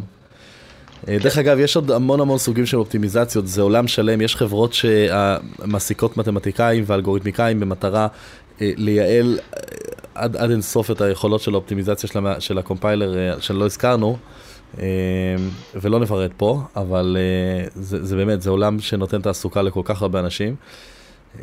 ואין, בגלל שאין שום תוכנה ש... זה כמו רופא, כאילו, זה מקצוע שאף פעם לא תוכל בלעדיו. אז כנ"ל קומפיילר, לא ירוץ שום קוד אם, אם לא יהיה מישהו שידע לתרגם אותו לשפת מכונה. ותמיד יבוא בן אדם ויתנדב לכתוב קומפיילר שעושה אופטימיזציות עוד יותר טובות מהקומפיילרים שיש היום. כן, ככה זה עובד. ככה אנחנו משפרים את העולם על זה שאנחנו עושים עוד איטרציות ועוד איטרציות. או משפרים את העולם, או דואגים לביטחון תעסוקתי מהצד השני. תלוי באיזה. כן. טוב, בנימה אופטימית זו, הייתי רוצה לפני שנסיים אולי נעבור על כמה נקודות מהפרק הקודם. אה, מגניב. אמ, אז אני רק אזכיר למאזינים, אנחנו בפרק קודם דיברנו על אה, קבצי הרצה. אה, אתם מוזמנים לחזור ולשמוע את אה, פרק 5 של פילוסופיה של הקוד. לפנות לעצמכם את השבוע ולשמוע את פרק 5? כן. אמ, אז, אז כמה נחזור על... מי שלא שמע את פרק 5 מוזמן בשלב זה לנתק את המכונה, אנחנו נדבר על, על ספוילרים על פרק 5. דיברנו קצת על fat binaries, על uh, לכתוב uh, תוכנה ולקמפל אותה לכמה ארכיטקטורות מטרה ולשים את הכל בקובץ אחד שיכול לרוץ בכל המערכות האלה. אז ודיברנו גם על, על לינוקס ויוניקסים מודרניים שמשתמשים בפורמט בינארי שנקרא ELF, שלא תומך ב fat binaries, למרות שהיה איזשהו מאמץ אה, אה, לפתח, אה, להרחיב את הפורמט של ELF ל fat binaries שנקרא FatELF ולא הצליחו לקדם את זה מספיק, הבן אדם שניסה לקדם את זה לא הצליח לקדם מספיק ככה שהאנשים בלינוקס kernel שזה היוניקס המוביל היום יהיו מוכנים לקבל את הפורמט הזה קשה לי להגיד למה, היה פשוט חוסר עניין בולט בפורמט הזה, כנראה בעיקר בגלל שהצורה שאנשים בעולם של לינוקס רואים תמיכה בכמה מערכות הפעלה, זה פשוט קח את ה source code ותקמפל אותו מחדש לכל מחשב. אז, Yeah. Yeah. אמ, זה היה על fat binaries. לא, לא, לא ידענו איך אפל קוראים ל fat binaries שלהם, אז הם קוראים להם universal binaries.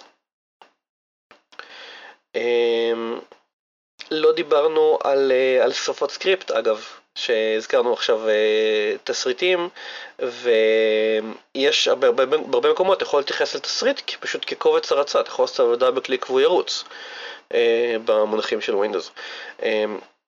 ואיך זה עובד? אז בעולם של ווינדוס המצב הוא פשוט יחסית, זאת אומרת, כשעושה double click אז, ה file explorer מזהה את הסיומת של הקובץ, בודק אם יש תוכנה שמוכנה לפתוח את הקובץ הזה, זה כמו שאתה עושה double click על מסמך doc ופותח אותו ב Word, אתה עושה double click על, על קובץ אה, נקודה bat, אז ה file explorer יודע שצריך עכשיו לתת את הקובץ bat הזה ל command exe, ו command exe אה, יפעיל אותו. אה, בעולם של יוניקס יש מנגנון קצת יותר מעניין. שבו התסריטים הם ממש תוכנה אמיתית, זאת אומרת, בתוכנה, ב-first class citizen במערכת הפעלה. איך אני מריץ תוכנה אמיתית? אני בא לקרנל, אומר, תראה, זה השם של הקובץ executable, בבקשה תפתח ותריץ אותו. איך אתה מריץ תסריט בעולם של יוניקס? אתה בא לקרנל ואתה אומר, הנה קובץ תסריט, בבקשה תריץ אותו. מה ה kernel יודע לעשות עם זה? זה לא פורמט בינארי executable שהוא יודע להריץ. ה kernel ממש קורא את השורה הראשונה של הקובץ, ושם הוא מצפה למצוא את הטקסט hash, סימן קריאה, ואת ה path המלא ב file system ל interpreter שיודע להריץ את ה script הזה. זה נקרא, איך זה נקרא? זה נקרא bang path או shebang. נכון. וכל כל קובץ טקסט שמכיל שורת טקסט בהתחלה שמתחילה ב hash סימן קריאה ואז path מלא לאיזשהו בינארי, הוא בעצם תסריט ואתה יכול לעשות עליו double click ולהריץ אותו. האפשרויות כאן הן בלתי מוגבלות, אם אתה היית יכול נגיד לפתוח קובץ doc ולשים בהתחלה את השורה הזאת, אז היית יכול להריץ קובץ doc על ידי זה שבעצם היה נפתח Word ומציג את הקובץ הזה. מגניב. שזה בעצם, יש מנגנון דומה ב Windows שמאפשר לך להחליט מי יפתח איזה סיומת של קובץ, אבל הוא לא באמת מסתכל על השורה הראשונה בקובץ ועל פי זה מחליט. נכון.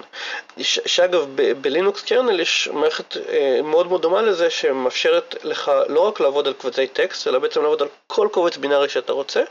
אתה יכול, אני חושב שאתה הזכרתי, אתה בעצם רושם לתוך ה kernel אה, איזשהו magic number שאתה אומר ל kernel, כשמבקשים לך להריץ תוכנה, אם התוכנה מתחילה ב magic string, כאילו ב magic character list הזה, אז תדע להריץ את הבינארי שלי בשביל לפרש אותו. וככה ויין עובד, ככה אתה יכול להריץ תוכנות Windows על, על לינוקס. אתה בעצם אומר ללינוקס תריץ את ה... לא יודע, תוכנה נקודה אקזה, וכשוויין התקין אותו, הוא רשם לתוך הקרנל את ההודעה, אם אתה רואה דברים שמתחילים ב-MZ, אני רוצה להריץ אותם.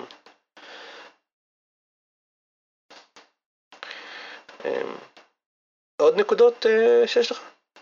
אה, כן, אה, יש עוד כמה נקודות ש... שנראה לי די היה חיוני להזכיר אותם ו... ואיכשהו נשמטו, כמו למשל address space layout randomization, ASLR, שזה בעצם טכנולוגיה שהיא לא ספציפית לאף מערכת הפעלה מסוימת, אלא ממומשת בחלקן, ומה שהיא עושה זה היא מאפשרת... אמרנו ש... זה טכניקה להגדיל את האבטחה של אה, מחשבים. נכון, הטכני, נכון, המוטיבציה כאן היא בעצם לאפשר רמת אבטחה גבוהה יותר, אה, ומה שהיא עושה, היא אומרת ככה, היא אומרת, תשמע, יש לך אה, כ process, אתה רואה 4 ג'יגה של address space, כן? אבל ה process עצמו, ה executable שאתה כרגע טענת, לצורך העניין תופס 2 קילו בייט. עכשיו, אם אתה תמיד תמקם את השני קילו בייט האלה בתחילת 4 ג'יגה בייט, אה, אז בוא נניח, אני עכשיו קוד זדוני ואני רוצה לחפש את הקוד הזה בזיכרון, אה, אז אני יודע בדיוק מאיפה לגשת אליו, כמו בעולם הדוס. אה, חמור מזה, אם אני יכול לגרום לתוכנה שלך לקרוא איזשהו קובץ ולטעון אותו לזיכרון, ואני יכול לגרום לך לקרוא יותר מידע ממה שאתה רוצה, זה מה שנקרא buffer overflow, אני יכול לתזמן את הקוד הבינארי שאני רוצה להזריק לתוך התוכנה שלך, ככה שבדיוק במקום שבו אתה הולך, אני יודע שאתה נמצא קוד שלך ואתה תקרא לו ותנסה להריץ אותו ואתה תריץ את הקוד שלי. בגלל שאני ממש יודע בדיוק באיזה בית הוא הולך לשבת. נכון, אני אפילו יכול לתת hard-coded values בקוד הזדוני שלי, שניגשים, אה, שגורמים ל-execution pointer להצביע למקום ש, שנמצא בקוד זדוני שלי, אה, על ידי זה שאתה טענת את המסמך הזה. אה, address Space Layer Randomization בא להוסיף כאן שכבה של Security by Obscurity, מה שנקרא. אה, ובעצם גורם למידע להיטען כל פעם למקום רנדומלי אחר בתוך ה-4 ג'יגה בייט של ה address space. זאת אומרת, כל, במקום שכל פעם הקוד יתחיל מכתובת 0 או base address 100 אלף הקסה, כמו שאמרנו פעם קודמת, אז כל פעם הטעינה תיעשה למקום אחר רנדומלי בזיכרון, ומכיוון שאמרנו שמתבצע החלפות uh, של, uh, יש stubים כאלה קטנים שמחכים בתוך ה-executable, uh, והלואודר בעצם uh, שם אופסטים שהם uh, יחסיים לתחילת הטעינה של ה-code execution, אה, הוא פשוט ידע לפי המקום שניתן בזיכרון אה, איזה אופסט לתת, וככה הקוד יתבצע כמו שצריך, אבל יהיה הרבה יותר קשה למצוא את הקוד שלי, כי כל פעם שאתה תיגש למקום בזיכרון שהוא אה, לא מאותחל, אתה תעוף בעצם על access denied, כל הפרוסס יקרוס על access denied, למשל בעולם ה-Windows. אה, ו- או, או יקרוס ברוב המקומות, ברוב מערכות הפעלה, גם ב-MacOS ו-iOS. אה, ובגלל שה process קרס, לא תוכל להמשיך לבצע כן. את הקוד שלך. אז, אז ASLR זו טכניקה שמאוד מקובלת ב- בכל מערכות הפעלה בגדול. אה, היום. זו, אז יש כאן בעיה, כי דיברנו על זה שב Windows ה-DLLים, לפחות של מיקרוסופט, נטענים תמיד לאותו מקום, וככה זה הרבה יותר הרבה יותר יעיל, לא צריך סטרילוקיישן, בלאגנים, איך ASLR, איך זה עובד עם ASLR? אז uh, DLLים, uh, מה שנקרא Dynamic uh, Libraries ב Windows, נטענים גם למקום רנדומלי, שנמצא, אם אני לא טועה, ב-16 uh, מגה בייט הראשונים של ה address space. יש איזשהו פשוט base address שהוא משתנה, שהוא משתנה באופן רנדומלי, וגם ב-DLLים עצמם יש stubים שמחכים ל offset, והלואודר נותן להם את האופסט הנכון. זאת אומרת, יש הפרדה ה-executable שלי נטען למקום אחד בתוך ה-address space, ה-shared libraries ניתנים למקום אחר ב-address ושניהם רנדומליים. אבל הלואודר מכיר את שניהם, ומכיוון שהוא זה שטוען את הקובץ שלי, אז הוא מעדכן את כל ה-base address כמו שצריך, גם ל-DLLים וגם ל-executable, ומכאן הקוד רץ כמו שצריך. אוקיי, okay, אז זה, זה התהליך רילוקיישן שדיברנו עליו, שבדילל הוא, לוקח המון זמן, ולכן אני תמיד עושה pre-location ב DLL לפחות של חברת מיקרוסופט. אם אני נכון. הבנתי נכון, מה שקורה זה ש... עכשיו יש כמה, בגלל שה DLLים שלי עם כולם pre-located, אני מרוויח מזה המון דברים שאני לא צריך לחשב רילוקיישן ואני תמיד יודע לקפוץ לכתובת הנכונה ב-DLL שלי מראש, שאני חשבתי מראש, וזה הרבה יותר מהיר. אם אני הבנתי נכון מה שקורה ב Windows, כשאתה מפעיל ASLR, שזה היום ב default, אמ, כל פעם שהמערכת הפעלה עושה boot, יש תהליך שהולך ומעדכן את ה base address של כל ה-DLLים. ואז ברגע שה-DLL, ברגע שהמערכת הפעלה עלתה, כל עוד אני לא מוריד אותה, כל ה-DLLים תמיד נטענים לאותו, למיקום ידוע. אה, ולכן כל הכתובות עדיין מחושבות מראש, וזה מאוד יעיל. מצד שני, כל, אה, בכל process אה, שרץ באותו ריצה של המערכת הפעלה, הכתובות תמיד אותן כתובות בדיוק. והרנדומיזיישן קורה בין ריבוטים של המערכת הפעלה. וזה אומר שקוד שנכתב מחוץ למחשב שלך לא יכול להסתמך על, על כתובות שנמצאות במקום ידוע, כי כל מחשב יש לו, אה, כל ה-DLL נמצאים במקום אחר. נכון. אה, עוד כמה אה, דברים קטנים בהקשר של הפרק הקודם. מה שלא אמרנו זה, דיברנו הרבה על הלואודר, לא דיברנו על זה שהוא טוען את האקסקיוטיבול לזיכרון כמה שנקרא memory mapped file, או MMF. זאת אומרת, אה, memory, memory mapped file זה מונח uh, שמתייחס לזה שיש לי איזשהו קובץ, uh, הוא מכיל סדרתית קבוצה של בייטים, וכולם ניתנים אחד אחרי השני סדרתית למקום שהוא רציף בזיכרון. אוקיי. Okay. עד כמה שאני מכיר memory mapped file זה איזשהו סוג של אופטימיזציה של זיכרון וירטואלי. דיברנו על זה שזיכרון וירטואלי זה שהמעבד יודע כשניגשים לכתובת בזיכרון זה לא כתובת אמיתית, זה כתובת וירטואלית והמעבד יודע לתרגם מהכתובת הווירטואלית לכתובת הפיזית ויכול להיות שהכתובת הפיזית, יכול להיות שבאמת הזיכרון לא נמצא פיזית, הכתובת שביקשת לא נמצאת פיזית בזיכרון כי מישהו העביר אותה לדיסק באיזשהו שלב ואז בעצם המעבד אה, אה, קופץ למערכת הפעלה, אומר למערכת הפעלה תביא לי את הבלוק הזה מהדיסק, המערכת הפעלה מגישה את הבלוק למעבד, שם אותו בזיכרון וממשיך התוכנה לרוץ. אז MMF, Memory Map File, זה גדול סוג של אה, זיכרון וירטואלי שהתוכנה מבקשת מה... מערכת הפעלה להתייחס לקובץ הזה כאילו הוא קיים בזיכרון בעצם ממפה אותו לזיכרון בלי שצריך לטעון אותו באמת אה, ומעכשיו כשהיא מנסה לקרוא לכתובות האלה בזיכרון שבו היה אמור להיטען הקובץ אז מתבצע התהליך הרגיל של הזיכרון הווירטואלי זאת אומרת אני מנסה לגשת לכתובת בזיכרון המעבד אומר רגע אין לי את הכתובת הזאת כי היא נמצאת בקובץ מערכת הפעלה בוא נטען אותה לזיכרון. ואז אני לא צריך לטעון את הכל מראש אלא אני מאמין שזה טעון ואז יטען שאני צריך תראה, אתה מתאר כאן מימוש מסוים, אני לא בטוח אה, שזה המימוש בכל מערכות ההפעלה. ממה שאני מכיר, אה, memory map file בסך הכל אומר שאתה יכול, שיש לך באמת את הפוינטר הזה, אבל זה לא אומר שהוא טוען את הקובץ עצמו רק ברגע שאתה מנסה לגשת אליו. כי פה אתה יכול להיתקל בבעיות ביצועים רציניות. אלא שהוא ממפה, יכול מאוד להיות שהוא ימפה, הוא, הוא יטען את הקובץ מראש וימפה אותו לזיכרון כמו שהוא. זאת אומרת, זה גם אופציה אה, לגיטימית לדעתי בממורי מהפייל. הנקודה העקרונית זה שמבט של המתכנת, אני לא פותח קובץ, קורא כמה בתים, מחליט איפה לאחסן אותם, סוגר את הקובץ. אלא אני אומר, כל המידע שיש בקובץ, מבחינתי עכשיו נמצא בעמוד הזה בזיכרון. או ב-X עמודים האלה, כן. Uh, עוד משהו שנראה לי היה טבעי לדבר עליו בהקשר של אקסקיוטיבול זה, זה COW מה שנקרא, Copy on Write. Uh, Copy on Write זה בעצם טכנולוגיה שמאפשרת, סליחה זה לא טכנולוגיה, זה קונספט. איזשהו, זה קונספט שאומר בוא ניקח את כל ה-shared libraries שלך אה, שאתה משתמש בהם, אבל לא אתה כתבת את הקוד שלהם, אה, ובעצם אנחנו שמים את ה... אה, אנחנו שמים את כולם במקום אחד, שהוא משותף של across the entire system, זאת אומרת, כל מקום שאני רוצה לגשת לאותו DLL, אם הוא נטען פעם אחת, אז בעצם אני לא צריך שוב פעם לטעון אותו לתוך address space של פרוסס אחר, וליהנות, וליהנות במרכאות מהאוברהד שיש על הסיפור הזה, אלא הוא shared library ולכן הגיוני מאוד שהוא יהיה במקום אחד ספציפי ואם הוא shared library שהוא של מערכת הפעלה אז הוא נמצא במקום מסוים וכל process שרוצה להשתמש בפיצ'רים שמערכת הפעלה נותנת לו לא צריך לטעון את, ה, את ה library הזה לתוך ה address שלו. כן, דיברנו קצת באופטימיזציה של, אה, של Windows ל-DLL loading, אם אה, NTDLL תמיד טעון באותו, באותה כתובת, אז אני יכול לטעון אותו פעם אחת, וכל האפליקציות יכולות להתייחס לעמוד הזה כאילו שנמצא ב virtual address space שלהם. מה הקשר בין זה רייט? קופי און רייט אומר שההעתקה של, ה, אה, של הזיכרון, של הספרייה המשותפת לזיכרון תעשה פעם אחת. אוקיי, אני לא, לא קראתי את קופי און רייט. זה אופטימיזציה.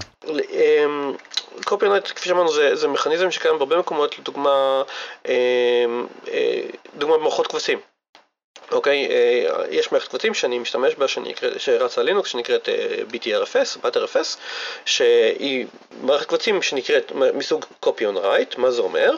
זה אומר שאוקיי, יש לך קובץ על הדיסק קשיח, עכשיו אתה רוצה לשנות אותו, אתה רוצה נגיד לפתוח את המסמך, לערוך בו כמה מילים ולשמור אותו.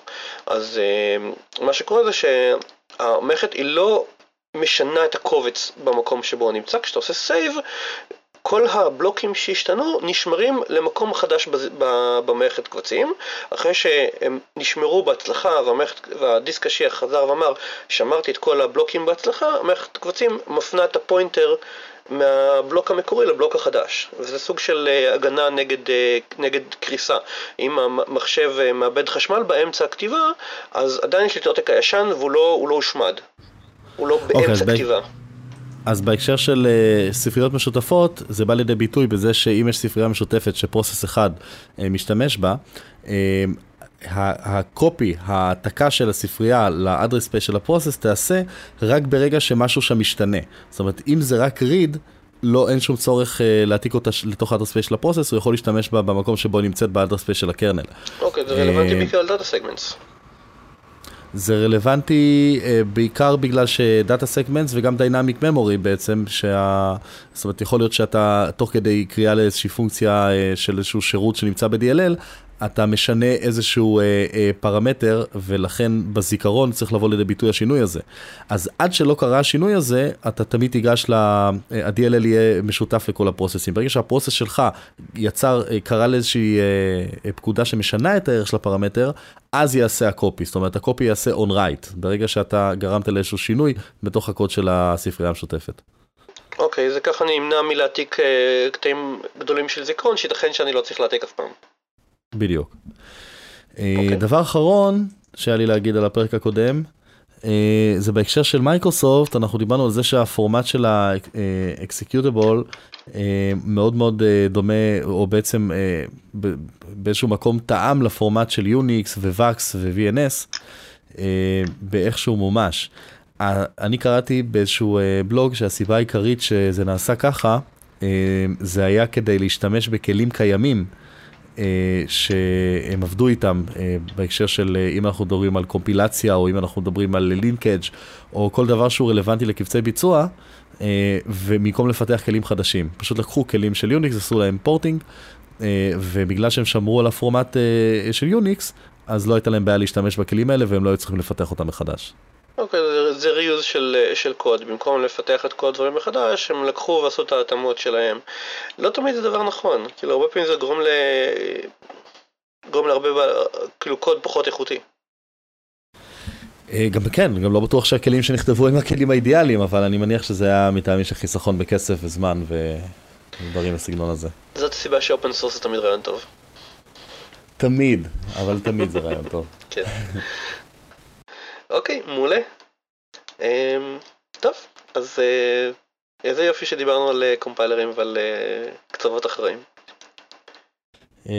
כן, אני, לי זה תמיד גורם אושר עילאי, ואני הייתי שמח גם לשמוע פידבקים בהקשר של זה, בהקשרים של תוכניות קודמות.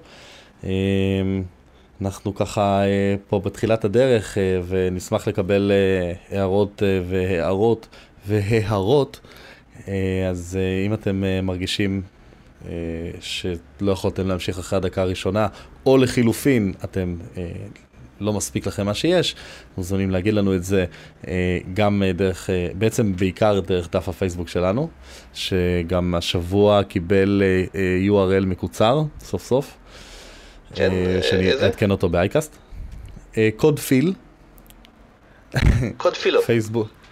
פילו או פיל? פילו, facebook.com/slash code philo, c-o-d-e-p-h-i-l-o. כן, או פשוט לחפש בסרצ' בר, סרצ' בוקס שם אה, הפילוסופיה של הקוד, גם, אה, גם אופציה. אה, אז אני נורא נהניתי עודד, אני מאוד מקווה שגם אתה. גם אני מאוד נהניתי.